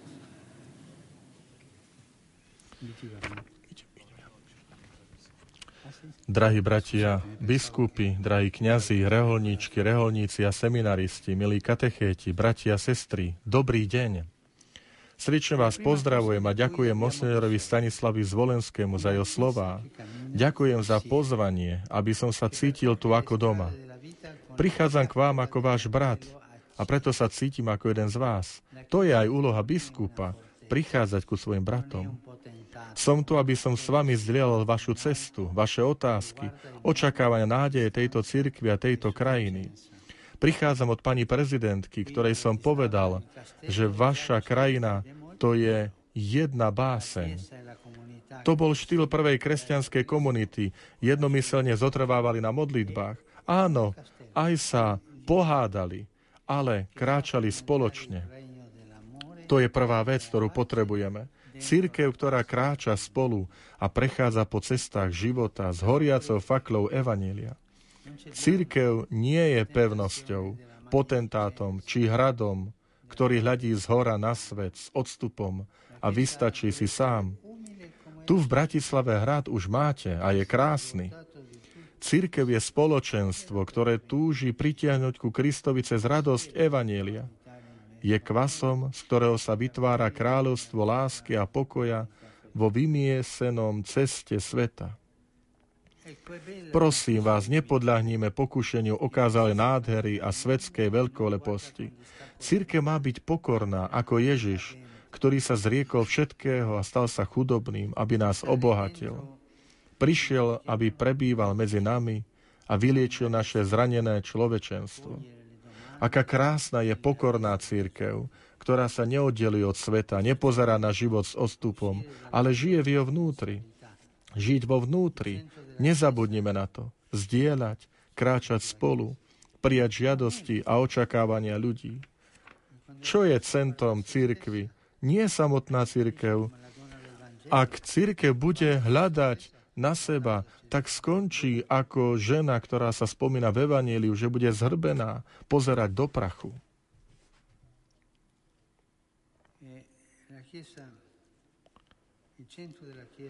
Centrom cirkvi nie je církev. Zanechajme prílišné starosti o seba, o naše štruktúry, či o to, ako sa spoločnosť na nás pozerá. Toto na záver potom nám prináša potom teológiu takého maľovania sa, že pozeráme na seba. Pozerajme na reálny život, skutočného života ľudí. Klaďme si otázku, aké sú potreby a duchovné očakávania nášho ľudu. Čo sa čaká od církvy? Mne sa zdá dôležité, aby sme sa snažili zodpovedať tieto otázky a ponúkam vám tri slova. Prvé slovo je sloboda. Bez slobody nie je pravej ľudskosti, pretože ľudská bytosť bola stvorená na to, aby bol slobodný. Dramatické obdobia dejín vašej krajiny sú veľkým poučením. Keď sloboda bola zranená, zneúctená, zabitá, ľudstvo bolo zdegradované. A potom to prinieslo búrky násilia, nátlaku a odňatia práv. Avšak sloboda nie je automatickým výdobytkom, ktorý sa nemení a zostáva raz a navždy. Nie, nie, sloboda je vždy cestou, niekedy ťažkou, ktorú treba neustále obnovovať. Na to, aby ste boli skutočne slobodní, nestačí, aby sme boli slobodní na tej vonkajšej rovine alebo spoločenských štruktúrach. Sloboda nás priamo volá k zodpovednosti za svoje rozhodnutia, k rozlišovaniu, k tomu, aby sme rozvíjali životné procesy. Je to namáhavé a máme z toho aj strach. Niekedy je ľahšie nenechať sa provokovať konkrétnymi situáciami a kráčať ďalej tak, že opakujeme minulosť. Bez srdca, bez rizika voľby. Lepšie je nechať sa vliecť životom a robiť to, o čom druhí rozhodujú za nás. Možno dav, alebo verejná mienka, alebo to, čo nám ponúkajú médiá, ktorí sa rozhodnú za nás. A tohto takto ďalej nejde. A dnes, kol toľkokrát, robíme veci, ktoré nám hovoria média a stráca sa sloboda. Pripomeňme si dejiny izraelského národa. Trpel za tyránskej vlády faraóna. Boli otrokmi. Potom ich pán vyslobodil. Ale na to, aby dosiahli skutočnú slobodu, nielen od nepriateľov, museli prejsť púšťou, teda namáhavou cestou. A začali premýšľať. Neviem, nebolo lepšie predtým? Mali sme aspoň, sme aspoň trošku cibuľu na jedenie. To bolo veľké pokušenie. Radšej trochu cibule ako námaha riziko súvisiace so slobodou. Toto je veľké pokušenie. Včera, keď som hovoril na tom ekonomickom zhromaždení, som si spomenul a spomenul som Dostojevského s jeho dielom Veľký inkvizítor.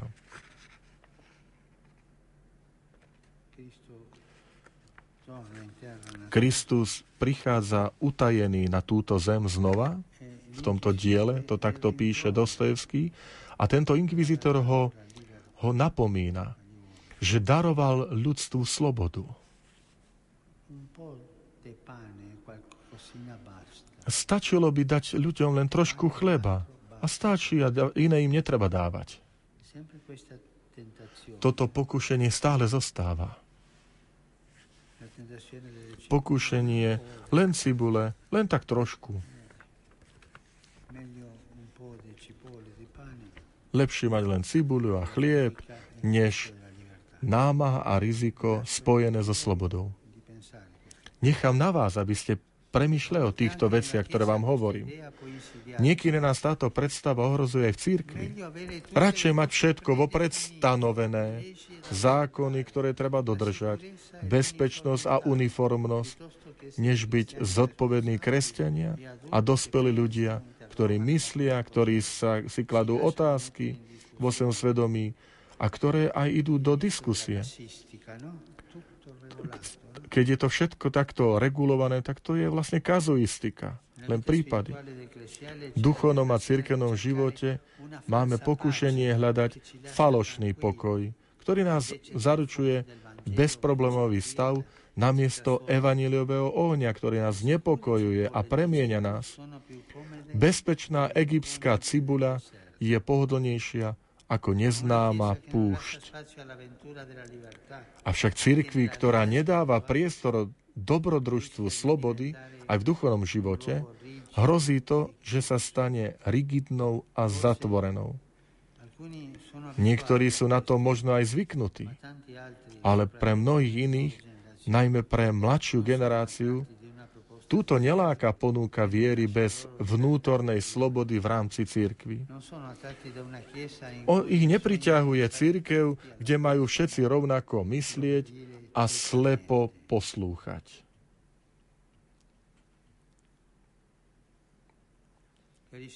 Moji drahí,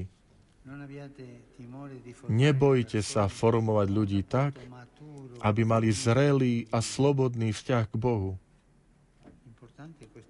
Toto je veľmi dôležitý vzťah. Budete mať možno pocit, že nemáme všetko pod kontrolou a že strácame silu a autoritu. Ale Kristova církev nechce ovládať svedomie a obsadiť miesta. Chce byť fontánou nádeje v živote ľudí. To je riziko, to je výzva.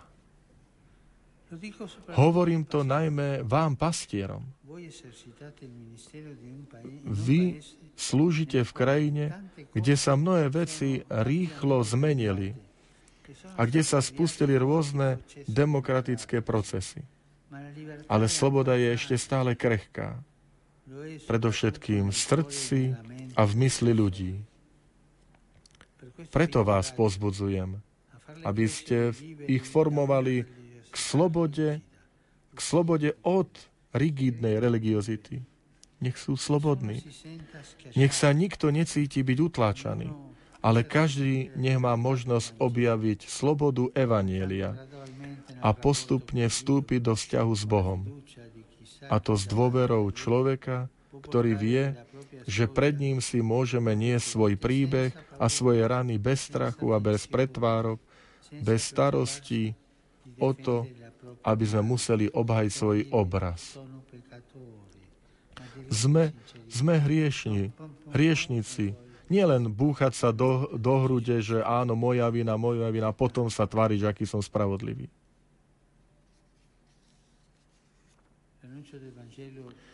Nie je evaniliová zväzť, nech je evaniliová zväzť oslobodujúca a nikdy nie je tá, ktorá utláča. Nech církev je znakom slobody a prijatia. Ja som si istý, že, že vám poviem jednu vec, ktorá sa stala pred nejakým časom.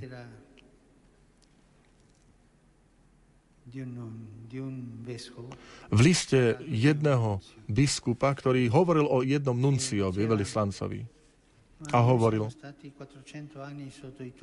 ale my sme 400 rokov trpeli pr- pod Turkami a veľa sme trpeli. Potom 50 rokov pod komunizmom a veľa sme trpeli.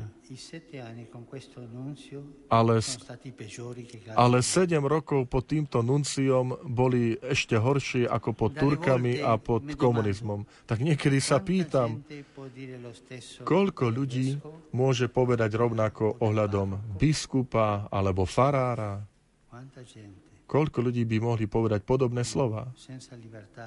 Bez, bez slobody, bez od otcovského prístupu nepôjdu ďalej tieto veci. Čiže prvé slovo, ktoré som vám adresoval, bola sloboda. Druhé slovo, tvorivosť. Ste synmi a dcerami veľkej tradície.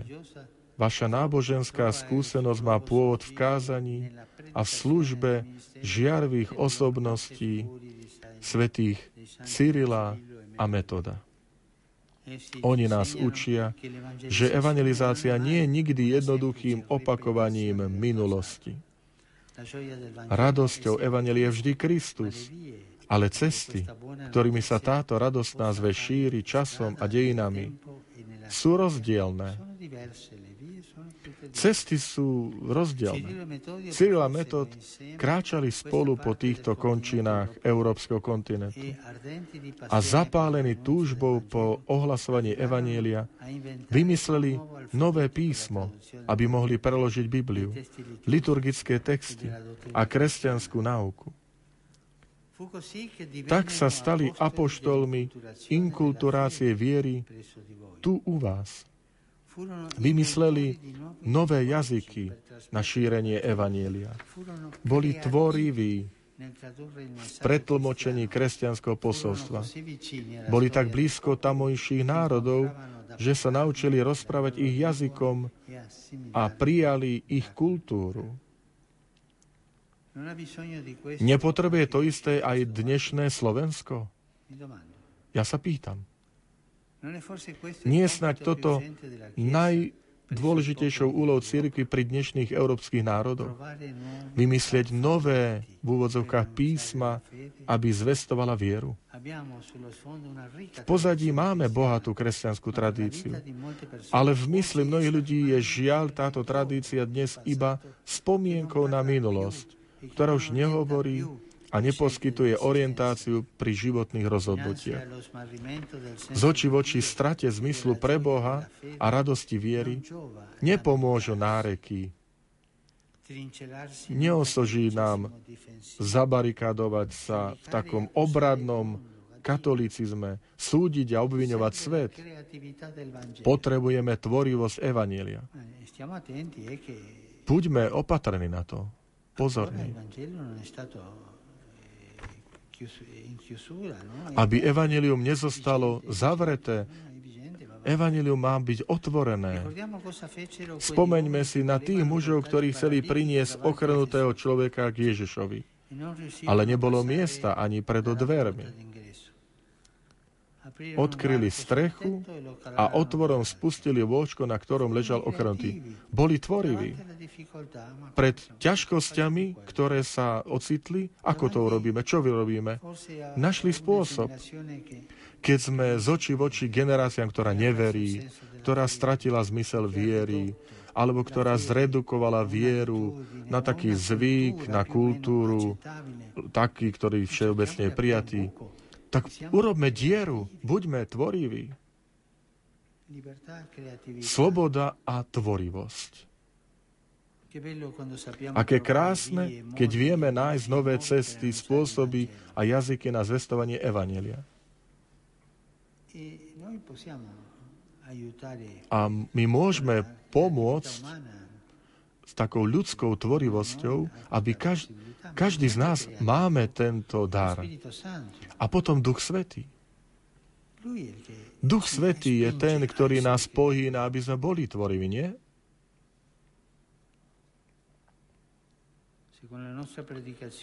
Ak svojim kázaním a svojou pastoráciou už nedokážeme vojsť dnu bežnou cestou, snažme sa otvoriť iné priestory.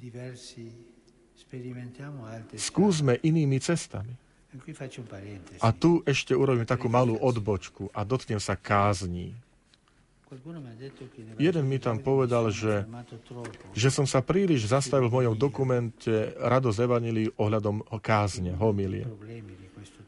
Ale toto je jeden z veľkých problémov dnešnej doby. Homilia samozrejme nie je sviatosť, ale je sviatostná. To nie je, to nie je pôstna kázeň. Je v srdci Eucharistie. A pritom pamätaj, myslíme na veriacich, ktorí majú počúvať kázne 40-50 minútové ohľadom tém, ktorým nerozumejú, ktorých sa ich nedotýkajú.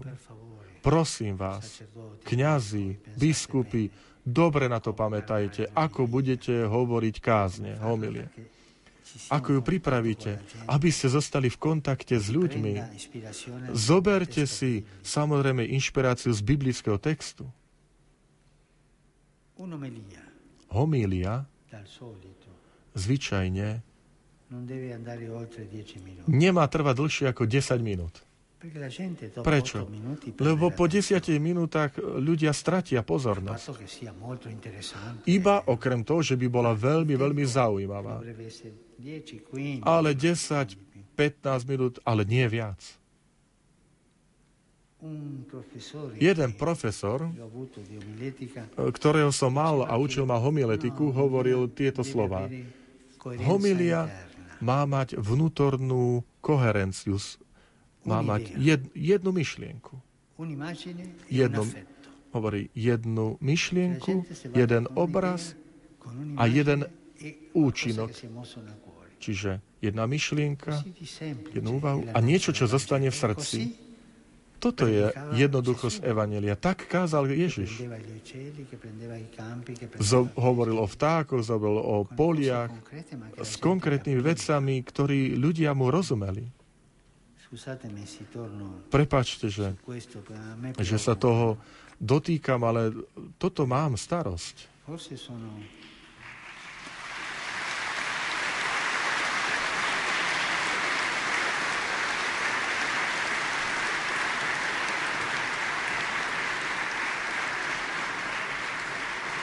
Mi permetto una malignità, eh? E, dovolím si takú jednu zlomyselnosť, že prv, prvé začali tlieskať reholné sestry, ktoré sú obeťami kňazi nášho kázania. Som trošku zlomyselný.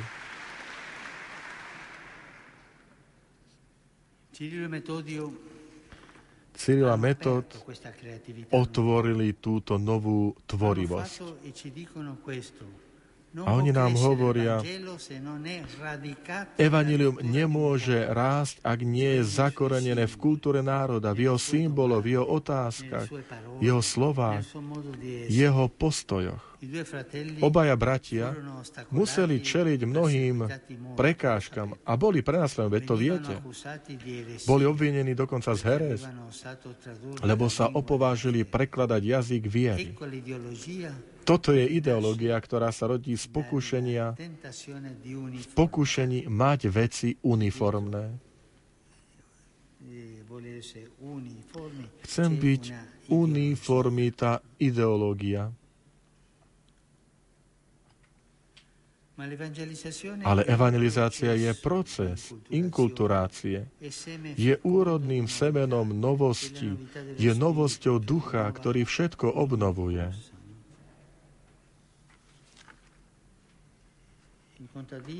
Jeden, keď rolník ide na pole, sadí. Potom ide domov, vráti sa. Nestáva v noci, že aby sa pozeral, že či už semienko rastie. Je Boh, ktorý dáva vzrast. Nekontrolujte príliš v tomto zmysle život. Nechajte, nech život rastie. Toto urobil Cyril Metod. Samozrejme, my sme tí, ktorí máme rozsievať a ako otec chrániť. Rolník je ten, ktorý chráni, ale rolník nejde každú chvíľu pozerať, či to rastie alebo nerastie. A kto to bude robiť, tak, to, tak zabije tú rastlinu. Takže sloboda, tvorivosť a napokon dialog. Církev, ktorá formuje ľudí v zmysle vnútornej zodpovednej slobody a ktorá vie byť tvorivá, v tom, to, že sa ponorí do dejín a kultúry, je tiež církvou, ktorá vie viesť dialog so svetom, s tými, ktorí vyznajú Krista, hoci nie sú od nás, s tými, ktorí kráčajú namáhavou cestou duchovného hľadania. A tiež s tými, ktorí neveria. Církev nerobí, neselektuje, dialog, vedie dialog so všetkými, s veriacimi.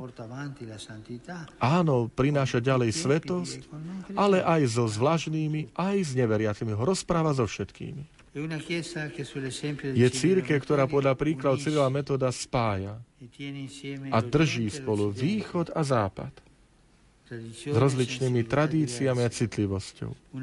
Je to spoločenstvo, ktoré zvestovaním Evanelia lásky vytvára spoločenstvo, priateľstvo a dialog medzi veriacimi, medzi rôznymi vierovýznaniami a medzi národmi. Jednota, spoločenstvo a dialog sú vždy krehké. Najmä vtedy, keď máme za sebou bolestné dejiny, ktoré zanechali jazvy. Spomienky na zranenia môžu mať viesť, môžu viesť k zatrpknutosti, k nedôvere, ba až k opovrhnutiu. A podnecujú nás, aby sme sa oddelovali hradbami od tých, ktorí sú iní ako my. Rany však môžu byť aj priechodmi, otvormi, cez ktoré, ako cez rany nášho pána, prechádza Božie milosrdenstvo a jeho milosť, ktorá mení život a robí z nás šíriteľov pokoja a zmierenia. Viem, že máte také pekné príslovie. Kto do teba kameňom, ty do neho chlebom. Ale toto nech nás inšpiruje. Je to úplne čisto evaneliové. Je to Ježišova výzva, aby sme prerušili začarovaný a ničivý kruh násilia. Aby sme nastavili druhé líce, kto nás udiera, aby sme sa nedali premôcť zlu, ale dobrom premáhali zlo. Zaujala ma jedna udalosť zo života kardinála Korca. Tento jezuitský kardinál bol prenasledovaný režimom a, a nútený tvrdo pracovať.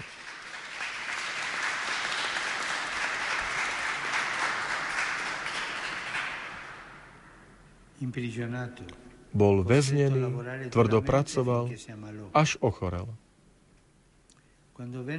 Keď prišiel do Ríma pri príležitosti jubiela v roku 2000, išiel do katakomb, zapálil sviečku za svojich prenasledovateľov a prosil pre nich o milosrdenstvo. Toto je evanelium. Toto je evanelium. Rastie to v živote a v dejinách skrze pokornú a trpezlivú lásku. E Drahí moji, som bol vďačný za to, že som tu s vami. E a ďakujem vám zo srdca za to, čo robíte a za to, čím ste. E a za to, čo ešte budete robiť. Aj tým, že sa inšpirujete aj touto homíliou. Tiež je to také zrno, ktoré ja rozsievam a uvidíme, či, to, či vyrastú rastliny. Prajem vám, aby ste naďalej kráčali cestou evaneliovej slobody, v tvorivosti viery a v dialogu, ktorý vyviera z Božieho milosrdenstva. Boh, ktorý nás stvoril ako bratov a sestry a volá nás, aby sme boli tvorcami pokoja a svornosti. Zo srdca vám žehnám a prosím, modlite sa za mňa. Ďakujem.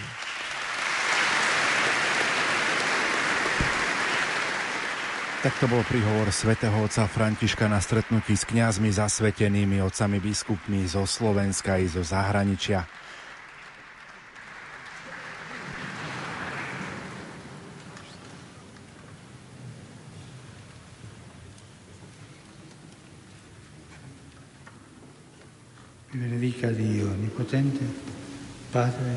Všemohúci Boh, Otec i Syn i Duch Svetý. Amen. Teraz Svetý Otec udelil všetkým prítomným svoje požehnanie. A nasleduje ešte pozdrav. Svetý Otec sa stretne s biskupmi Slovenska, ktorí sú prítomní v katedrále svätého Martina. Siamo qui, spostiamo un po' la tavola dopo,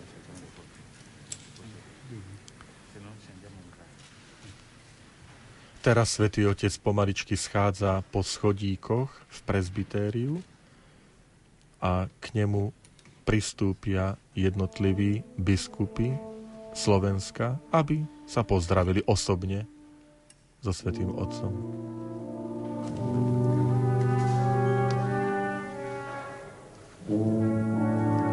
Takže vidíme pristúpať jednotlivých arcibiskupov, biskupov. Teraz je to pán arcibiskup Vladyka Babiak, prichádza pán arcibiskup Bernard Bober,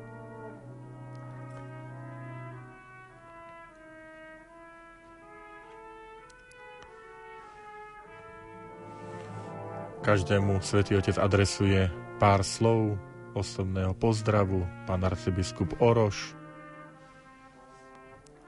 Vladyka Cyril Vasil, Košický eparcha. Tu vidieť trošku dlhší čas rozhovoru, keďže Vladyka Cyril strávil dlhší čas v Ríme. Prichádza teraz pán biskup Stolárik,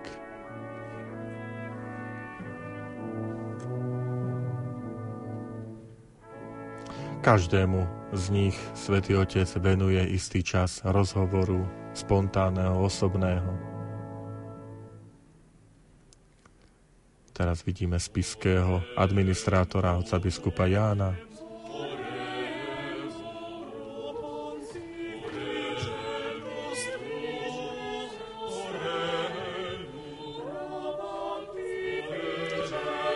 Bratislavský vladyka Peter Rusnák a ďalších, ktorí sú prítomní aj zo, zo zahraničia.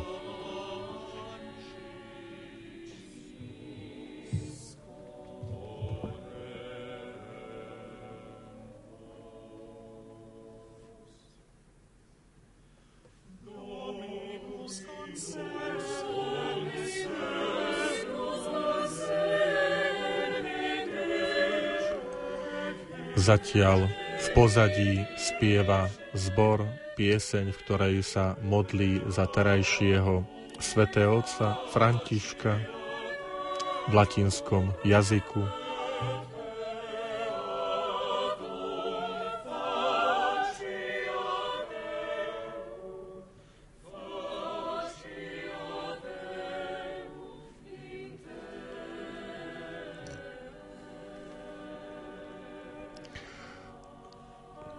Jednotliví arcibiskup a biskupy sa už zhromažďujú takým spôsobom, aby potom záver po stretnutí, osobnom prijatí je aj e, spoločná fotka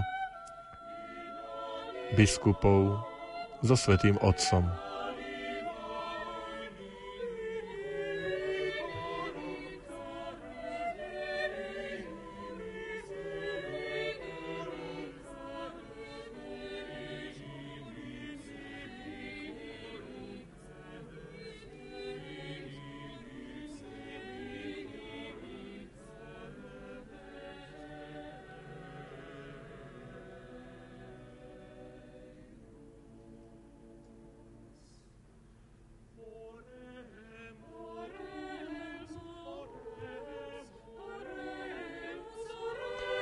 Tak ešte stále je. Svetý Otec v tom rozhovore s jednotlivými biskupmi, pri niektorom je ten rozhovor kratší, pri niekom dlhší,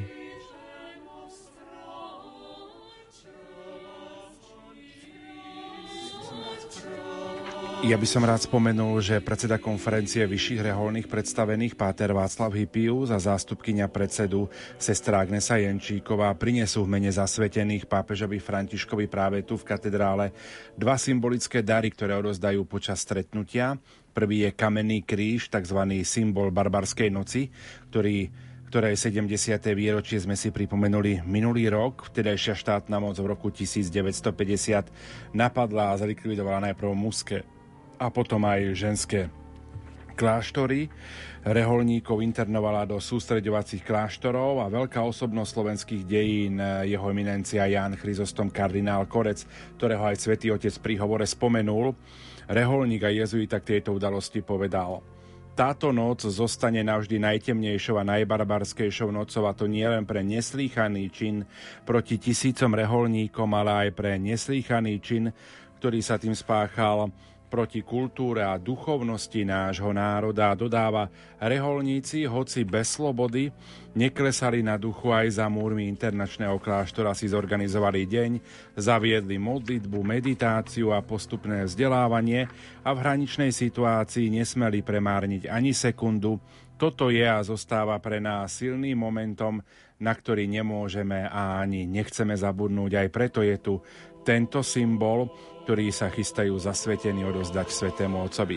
V tejto chvíli sa otec biskup fotí s prítomnými otcami biskupmi, ktorí, ktorí sú na tomto stretnutí v dome svätého Martina. Ak sa vrátime k daru, ide o kamennú platňu vo veľkosti 40 cm. Kameň vyjadruje práve tú tvrdosť v zákroku vtedajšej moci voči reholníkom. Na platni je barokový korpus Krista vo veľkosti asi 21 cm a pohľad na kríž na Krista dáva našim bratom a sestrám silu ísť ďalej. Dáva istotu o Božej láske, o Božej blízkosti aj v čase útlaku a aj v čase násilia. Tak práve teraz zástupcovia mužských a ženských reholí prinášajú spomenutý dar Svetému Otcovi,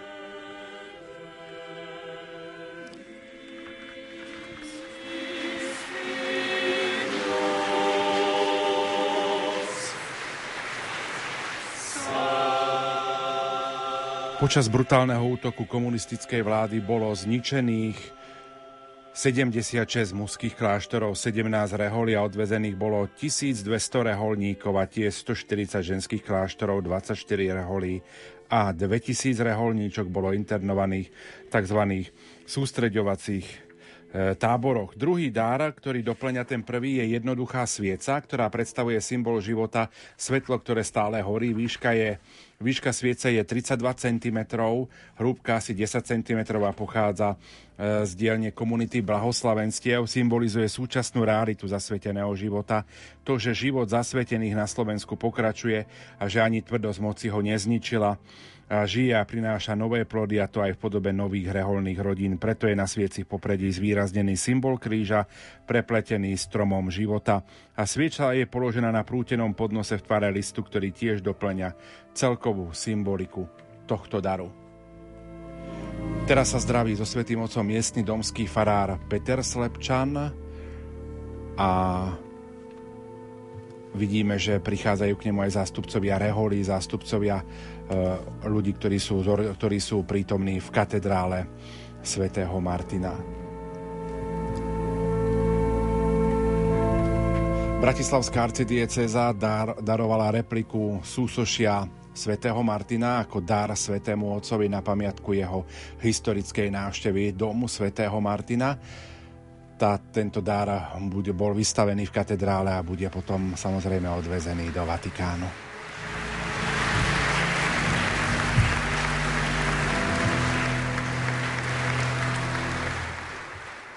tejto chvíli sa končí oficiálne stretnutie svätého otca Františka so zástupcami cirkevného života na Slovensku, biskupy, kňazi, seminaristi, reholníci, reholnice, katechéti. Svetý Otec odchádza hlavnou loďou domu svätého Martina, ešte sa krátko zastavuje pri niektorých s pozdravom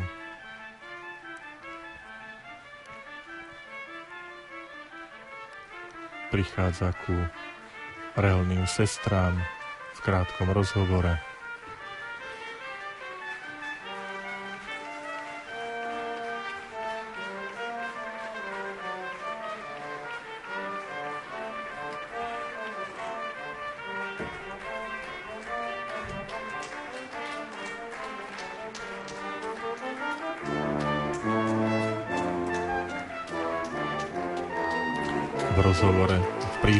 Svätého Otca sme počuli veľmi dôležité posolstvo pre život církvy na Slovensku.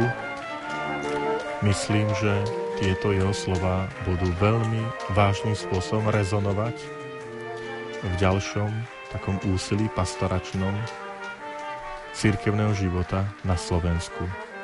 Svetý Otec zdôraznil tri piliere ktorý je odkaz pre slovenskú církev. Sloboda, tvorivosť a dialog.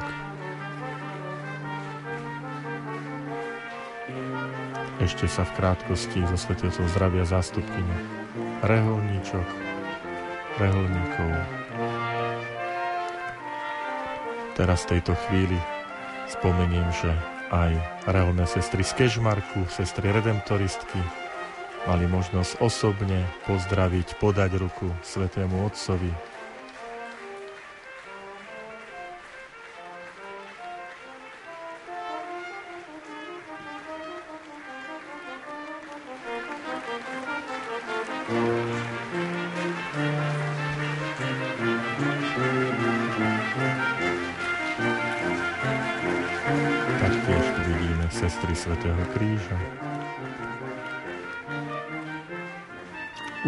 Bezprostredne pri východe z katedrály Svetého Martina. V tejto chvíli Svetý Otec vyšiel z brány katedrálneho chrámu a týmto sa končí stretnutie svätého Otca so zástupcami cirkevného života na Slovensku.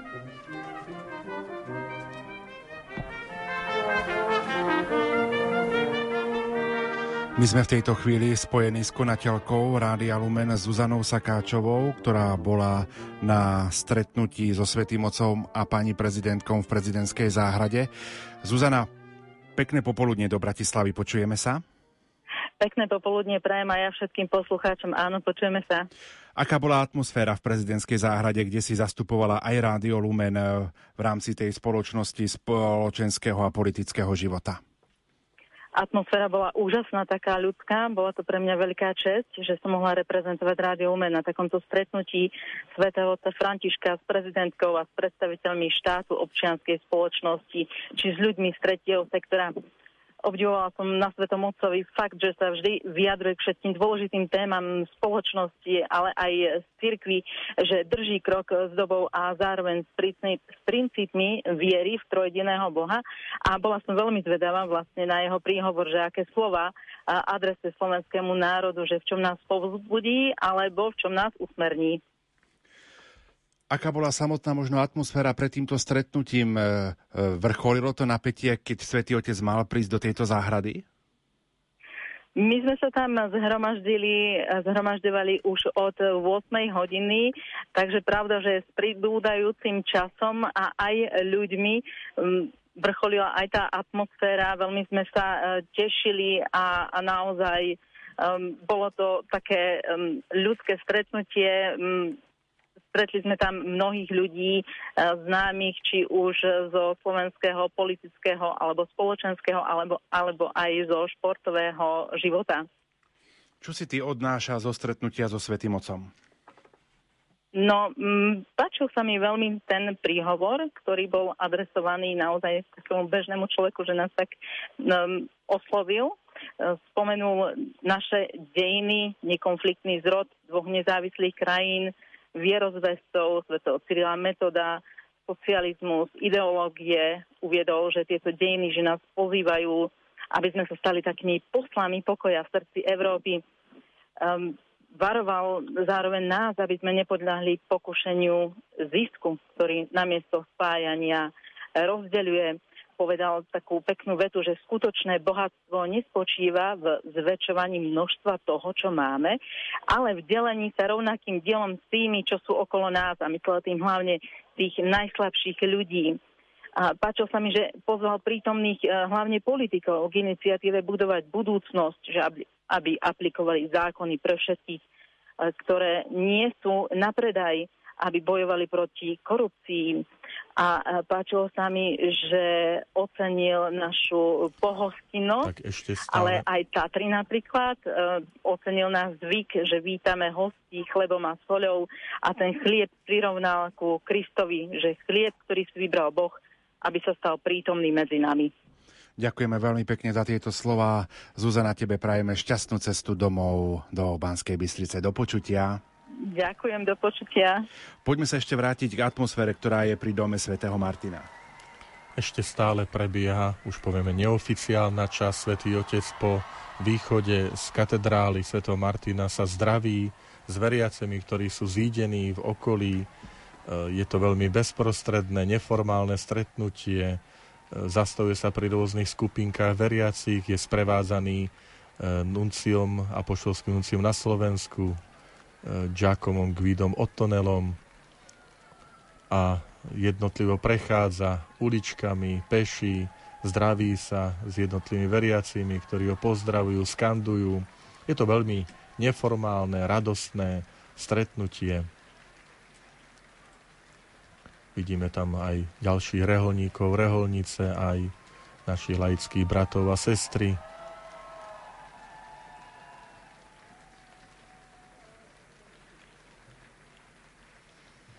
Takže naďalej sa potvrdzuje tá spontánnosť a bezprostrednosť, keďže vlastne už je koniec oficiálneho programu, ale Svetý Otec, môžem povedať, odbočil od plánovanej cesty a vykročil smerom k zhromaždeným, aby ich nakrátko pozdravil, urobil ako keby taký okruh popri tých zhromaždených ľuďoch, ktorí prišli ho pozdraviť, tak prechádza ešte stále pomedzi nich a blíži sa k autu, ktorého potom odvezie. Ale ešte stále sa zastaví pri tých skupinkách v družnom takom srdečnom rozhovore.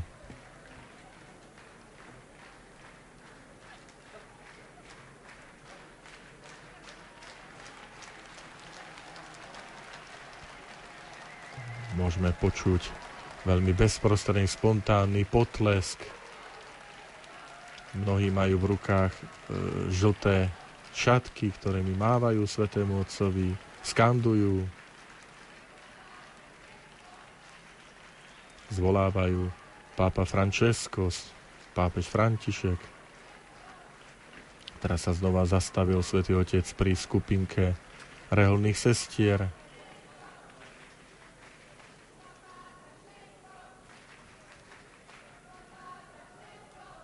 No a v tejto chvíli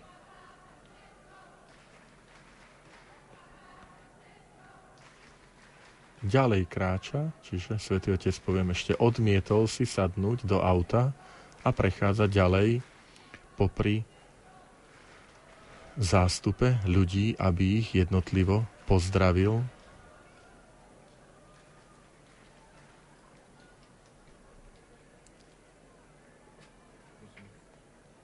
Pripomínam, že svätý Otec v decembri oslávi, ak Pán Boh dá, 85 rokov života je na jednej strane vidieť aj ťažkosti schôdzov, ktoré má, ale na druhej strane aj veľkú ochotu, entuziasmu stretnúť sa bezprostredne s ľuďmi, pozdraviť ich, porozprávať sa s nimi, podať im ruku. My v tejto chvíli máme na linke Petra Štancela, nášho bratislavského redaktora, aby sme si priblížili aj naživo túto atmosféru spred domu svätého Martina. Peťo, tak aká bola atmosféra v dome svätého Martina? Atmosféra bola veľmi príjemná, dalo sa to vyčítať aj zo spontánnych potleskov, ktoré viackrát prepukli počas príhovoru svätého Otca. A aj podľa rozhovorov, ktoré som teraz uh, absolvoval s niekoľkými reholníkmi, tak považujú toto stretnutie za veľmi pozitívne pápež ich mnohých veľmi pozitívne prekvapil a potešil svojim príhovorom, a ktorí považujú za veľmi aktuálny a veľmi sa tešia, že sa s ním mohli stretnúť ako s bratom, ktorý, ktorým je veľmi blízky a veľmi mu na ňom záleží. Máš, Takže, máš nejaké uh, samotné reakcie od samotných reholníkov a kňazov, s ktorým si sa stretol?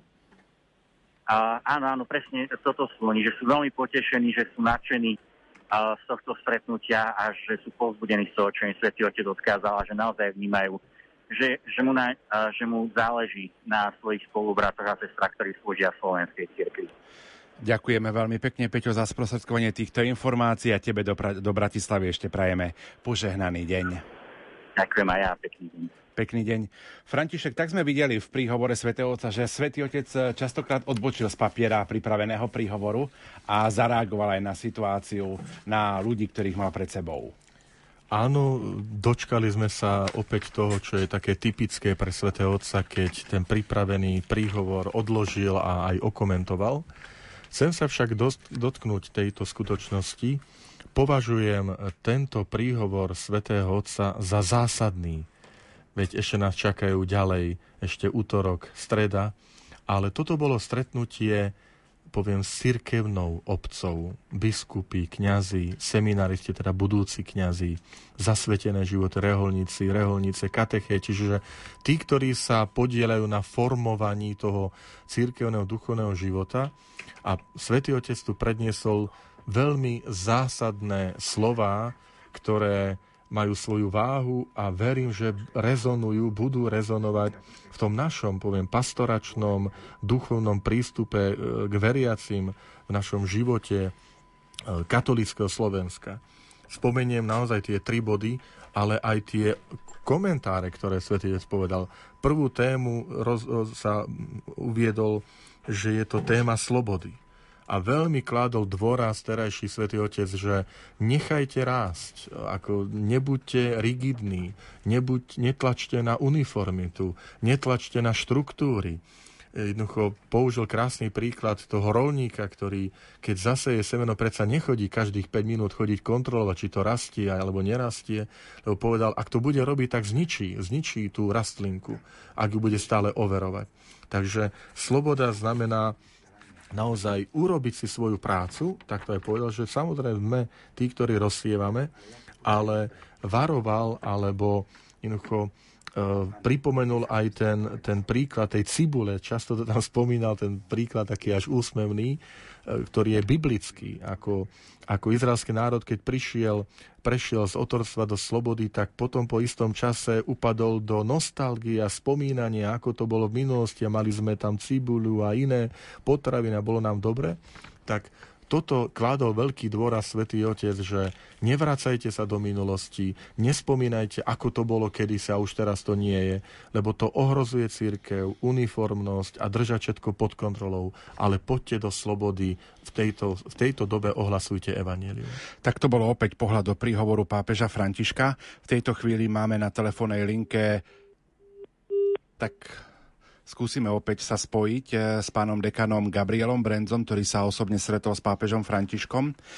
Eh, čo by sme ešte mohli z toho príhovoru pápeža Františka spomenúť? Druhý bod, druhý bod, ktorý spomenul, je téma tvorivosti. Opäť, byť tvorivý. Použil krásny príklad, že svätý Cyril a Metod eh, boli tvoriví v tom, že vynašli písmo a povedal aj v dnešnej dobe církev na Slovensku potrebuje v úvodzok vynájsť písmo, to znamená E, ako pristúpiť k ľuďom aj v neveriacim. A krásny evangelový príbeh povedal, že tí, tí ľudia, ktorí priniesli toho ochrnutého a chceli ho priniesť ku Ježišovi, keď sa nemohli k nemu dostať, tak urobili dieru v otvore. A on toto povedal, doslova to povedal, tak robte diery, keď sa nedostanete, neviete sa dostať k človeku jedným spôsobom, lebo už je iná doba, iná situácia, no tak hľadajte spôsob, ako urobiť otvor, ako urobiť dieru, ako sa dostať ku človekovi. Čiže e, veľmi pobádal nás, aj poviem tú cirkevnú obec na Slovensku, nebáť sa ísť do tvorivosti, hľadať nové spôsoby, ako, ako odozdávať evanielium e, súčasnosti, súčasnému človekovi, e, aby sme nepodľahli pokušeniu uniformite, ale aby to bola otvorenosť, tak ako to vidíme na príklade Cyrila Metoda. A tretí, tretí moment bol dialog. To je veľmi dôležité posolstvo pre církev na Slovensku. Svetotec nás pozýva, poďte do dialogu, nebojte sa ísť do konfrontácie, vyhľadávajte ľudí, rozprávajte sa s nimi, nebuďte uzatvorení, nehľadajte len tých, ktorí vám tlieskajú, neuspokojite sa s tým, že ste uzavretí. Čiže vyzval na dialog tak s veriacimi aj z iných vierovýznaní, ako aj s tými, ktorí sú bez vyznania. Sú to veľmi dôležité slova. Ja toto považujem za jeden z kľúčových príhovorov svätého Otca pre církev na Slovensku, kde nám ukázal, ako ísť, aj čoho sa vyvarovať. Svetý Otec vidíme, že je veľmi dobre informovaný o vnútornej situácii aj církve na Slovensku a ukázal, akou cestou ísť dopredu, na čom budovať, akú církev on si želá ako nástupca svätého Petra, aby bola tu na Slovensku. V tejto chvíli sa opäť pokúšame spojiť eh, s dekanom Gabrielom Brenzom. Pán dekan, počujeme sa? Áno, počujem. Pán dekan, sme v živom vysielaní Rádia Lumen. Ako si ty vnímal osobne tú návštevu pápeža Františka v dome svätého Martina, na ktorej si bol osobne prítomný? Tak pozdravujem predovšetkým všetkých poslucháčov Rádia Lumen.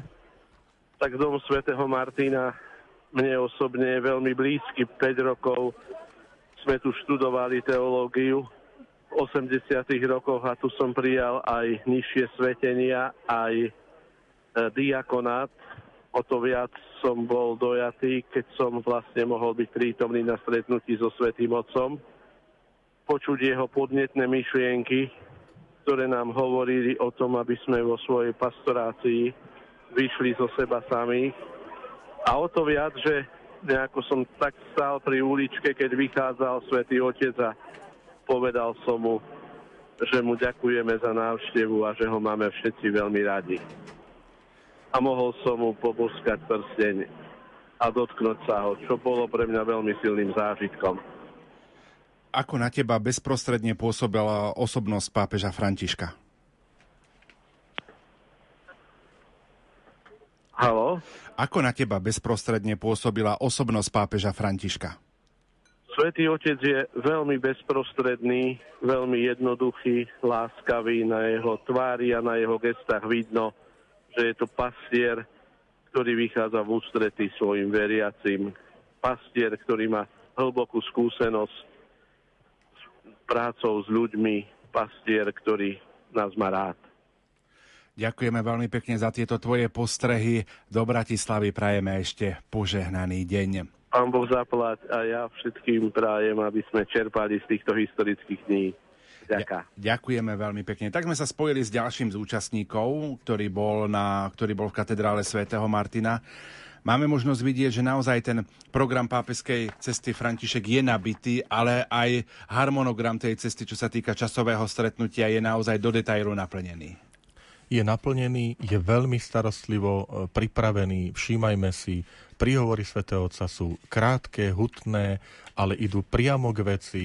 Svetý Otec nehovorí v nejakých obrazoch, myslím, v teóriách, ide veľmi ku konkrétnosti, veľmi konkrétne adresuje, hovorí e, teda slova nášmu národu. Ak to bolo v prezidentskom paláci téma spravodlivosti, zákonnosti, solidarity, veľmi jasne povedal, pamätajte na chodník, pamätajte na spravodlivosť, e, jednoducho pozor na korupciu.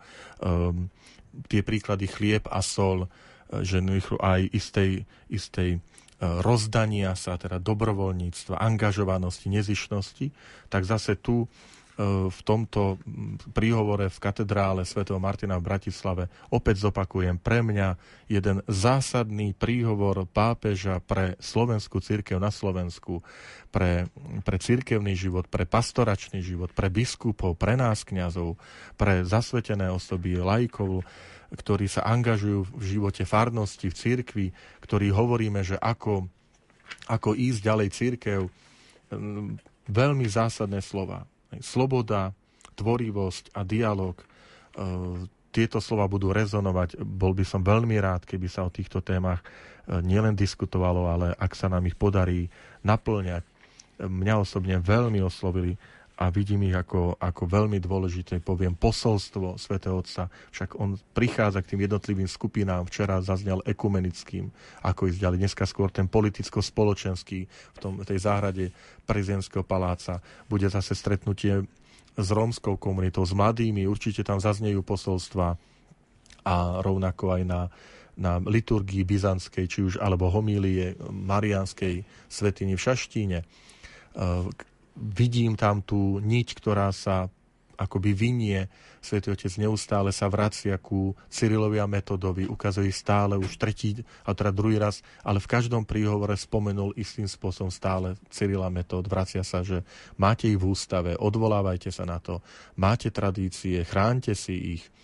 A veľmi varuje pred vracaním sa do minulosti pri hľadaní modelov, že ako to fungovalo v minulosti, Svetý Otec vyzýva, áno, treba byť zakorenený, ale nemôžete žiť v minulosti, žijete prítomnosť, žijete teraz Evanílium Ježiša Krista, terajšiemu svetu. Naozaj poviem, pre mňa e, stretnutie v katedrále svätého Martina so príhovorom aj tým spontánnym, keď svätý Otec odložil papiera, hovoril o, o kázni, o príhovore, aby sme, aby sme dobre pochopili, že že kázeň homilia nemá byť, 10, má byť maximálne 10-15 minút, ale nie 40-50 minútové, kde veľmi ľudsky vysvetlil, veď tí ľudia vás nebudú schopní počúvať, veď každý máme istú svoju kapacitu, že pre neho potom po istom čase tí ľudia vypnú, že hovorte srdcu, dotýkajte sa srdcu človeka, vychádzajte z Evanielia, to boli jeho slova, prečítajte Evanieliu úrivok, dotknite sa Božieho slova a s ním sa dotkne, dotknite srdca človeka veľmi dôležité posolstvo. Môžeme vnímať to, že pápež František je naozaj pastoračný pápež? Áno, určite a, a vidíme aj Doteraz sme sledovali tie návštevy Svetovca v zahraničí, však sme ich nejako nesledovali jeho príhovory tak z blízkosti, ale vidíme tu ako krátky čas v marci oznámil, že príde na Slovensko, tie príhovory sú veľmi starostlivo pripravené, sú adresné, konkrétne, na konkrétnu situáciu, na, na to konkrétne stretnutie vychádzajú, to, čo aj pozval nás, že nech, nech aj naše príhovory vychádzajú z toho jazyka, kultúry, prostredia, kde, kde sme, že aby sme nehovorili nad, nad hlavy tých ľudí, tak presne touto cestou ide Svetý Otec. Buďte konkrétni, adresní, dotýkajte sa srdcu ľudí, nechýba ten, aj tá štipka humoru, pre neho taká charakteristická. Takže len znova, možno už piatýkrát zopakujem, len pre mňa je to zásadné, aj preto, že som v pozícii kňaza, e, som farárom e, vo farnosti, takže o to viac vnímam toto stretnutie e, v dome svätého Martina a slova, ktorými sa, ktorými sa vyjadril, poviem, svätý Otec, trafil klinec po hlavičke úplne do detajlov. Popoludní zasadneme za rozhlasové mikrofóny o 15. hodine 45. minúte. Bude nás čakať súkromná návšteva centra Betlehem v Bratislave, kde pracujú reholné sestry misionárky Matky Terezy a potom stretnutie so židovskou komunitou na Rybnom námestí v Bratislave. Čo môžeme od týchto stretnutí očakávať? Určite zase spontánnosť svätého Otca, ide, ako hovorí, že súkromné, to znamená, chce taký klás dôraz aj na isté osobné, bezprostredné, že nechce, aby to všetko bolo len takto formálne. A tým, že sa stretne s tým spoločenstvom, chce dávať dôraz na tú, to, čo už naznačil. Venujte pozornosť týmto skupinám, slabým, krehkým, chudobným, ktorých máte. Tým, že venuje on sám pozornosť týmto skupinám, že sa chce s nimi stretnúť, tak nám ukazuje cestu, že že choďte aj vy touto cestou. Jednoducho všímajte si človeka, ktorého máte okolo seba e, v susedstve alebo vo farnosti, e, hlavne tých krehkých, zraniteľných. To je prvá skupina. Druhé je stretnutie so židovskou náboženskou obcov. Tam opäť e, predpokladám jeho príhovor, kde poukáže um, jednak na bohatstvo, to biblické, ktoré nás spája dejiny starého zákona. Um, nebol by som prekvapený, uvidíme, ak sa dotkne aj otázky holokaustu, antisemitizmu, pretože už to zaznelo z jeho úst e, včera v Budapešti, už aj dnes to, e, a včera teda povedal na tom ekumenickom stretnutí, že aby sme dávali pozor na rôzne tieto prejavy extrémizmu, takže očakávam, že asi aj v príhovore so zástupcami židovskej náboženskej obce toto spomenie. Toľko zatiaľ priamy prenos dnešného dopoludnia z návštevy pápeža Františka na Slovensku, ktorý pre vás vysielali majster zvuku Pavol Horňák, hudobná redaktorka Diana Rauchová a moderátori profesor František Trstenský a Pavol Jurčaga. Ako som avizoval, stretneme sa o 15. hodine 45. minúte, kde vám ponúkneme štúdio, komentáre a informácie k ceste pápeža Františka na Slovensku. Sprostredkujeme súkromnú návštevu centra Betlehem v Bratislave a stretnutie so židovskou komunitou na Rybnom námestí v Bratislave a samozrejme večer o 20. návšteva pápeža Františka na Slovensku, štúdio a spravodajský sumár, aby sme vám sprostredkovali všetko podstatné z, dnes, z dnešného dňa. Sme veľmi radi, že sme mohli toto dopoludne takto spoločne prežiť spolu s pápežom Františkom oddychnite si, naobedujte sa, aby sme popoludní boli opäť pripravení čerpať myšlienky zo, spomínané, zo spomínaného podujatia a zo spomínaných akcií s pápežom Františkom. Požehnaný deň z Rádiom Lumen. Dotkni sa prosím, Bože našich synov, keď sa im lepí smola na pety. Nech dozrievajú ako mladé víno, nech splnia všetko, čo im určíš Ty. Dotkni sa, Bože, našich dcer a zaodej ich ľaliami, aby si našli správny smer, aby z nich boli dobré mami. Aby si našli správny smer, aby z nich boli dobré mami. Dotkni sa prosím, Bože našich otcov, dotkni rúk, ktoré zdobia mozole. A v časoch zlých im pomôž svojou mocou, aby bol chlebík vždycky na stole. Dotkni sa, Bože, našich mám, nech ľúbia ako tvoja mama Ty cez ich dlane dietky chráň, požehnaj, Pane, takým dlaniam. Ty cez ich dlane dietky chráň, požehnaj, Pane, takým dlaniam.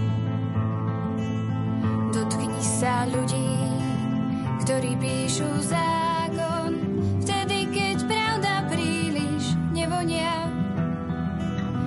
A všetkých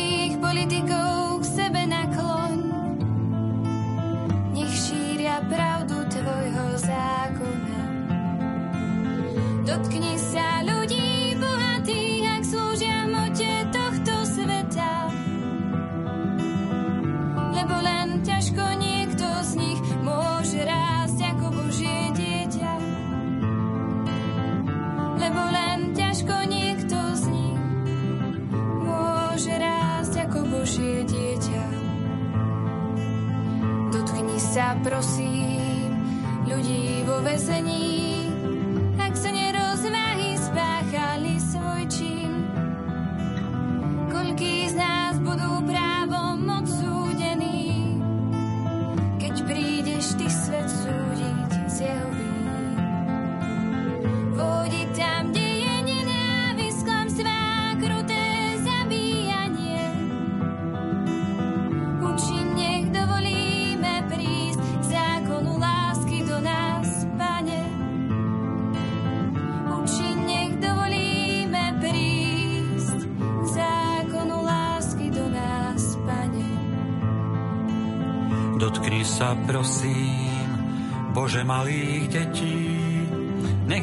ich strážia Tvoji anieli. Ochraňuj, Pane, plodík nedozretý, pred zrelou chamtivosťou dospelých. Ochraňuje všetky špinavé, choré a hľadujúce dietky, lebo to nie je o práve, ale o svedomí nás všetkých.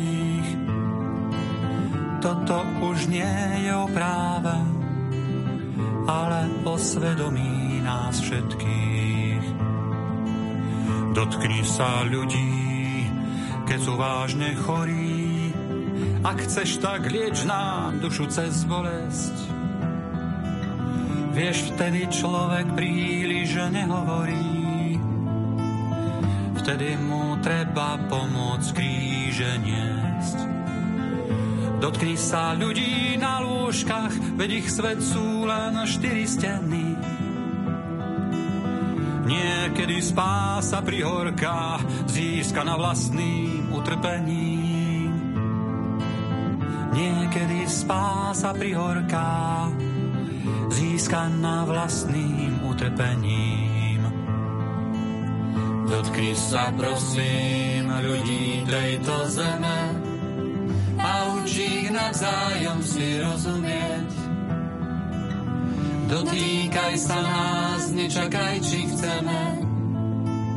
Vo chvíľkach slabý za ruku nás veď. Vypočuj túto modlitbu a obdaruj nás Duchom Svetým. Pre lásku si nás nami buď, prosia ťa neposlušné deti. Pre lásku si nás nami buď, prosia ťa neposlušné deti. Pre lásku si nás nami buď, prosia ťa neposlušné deti. Pre lásku si nás nami buď, prosia ťa neposlušné deti.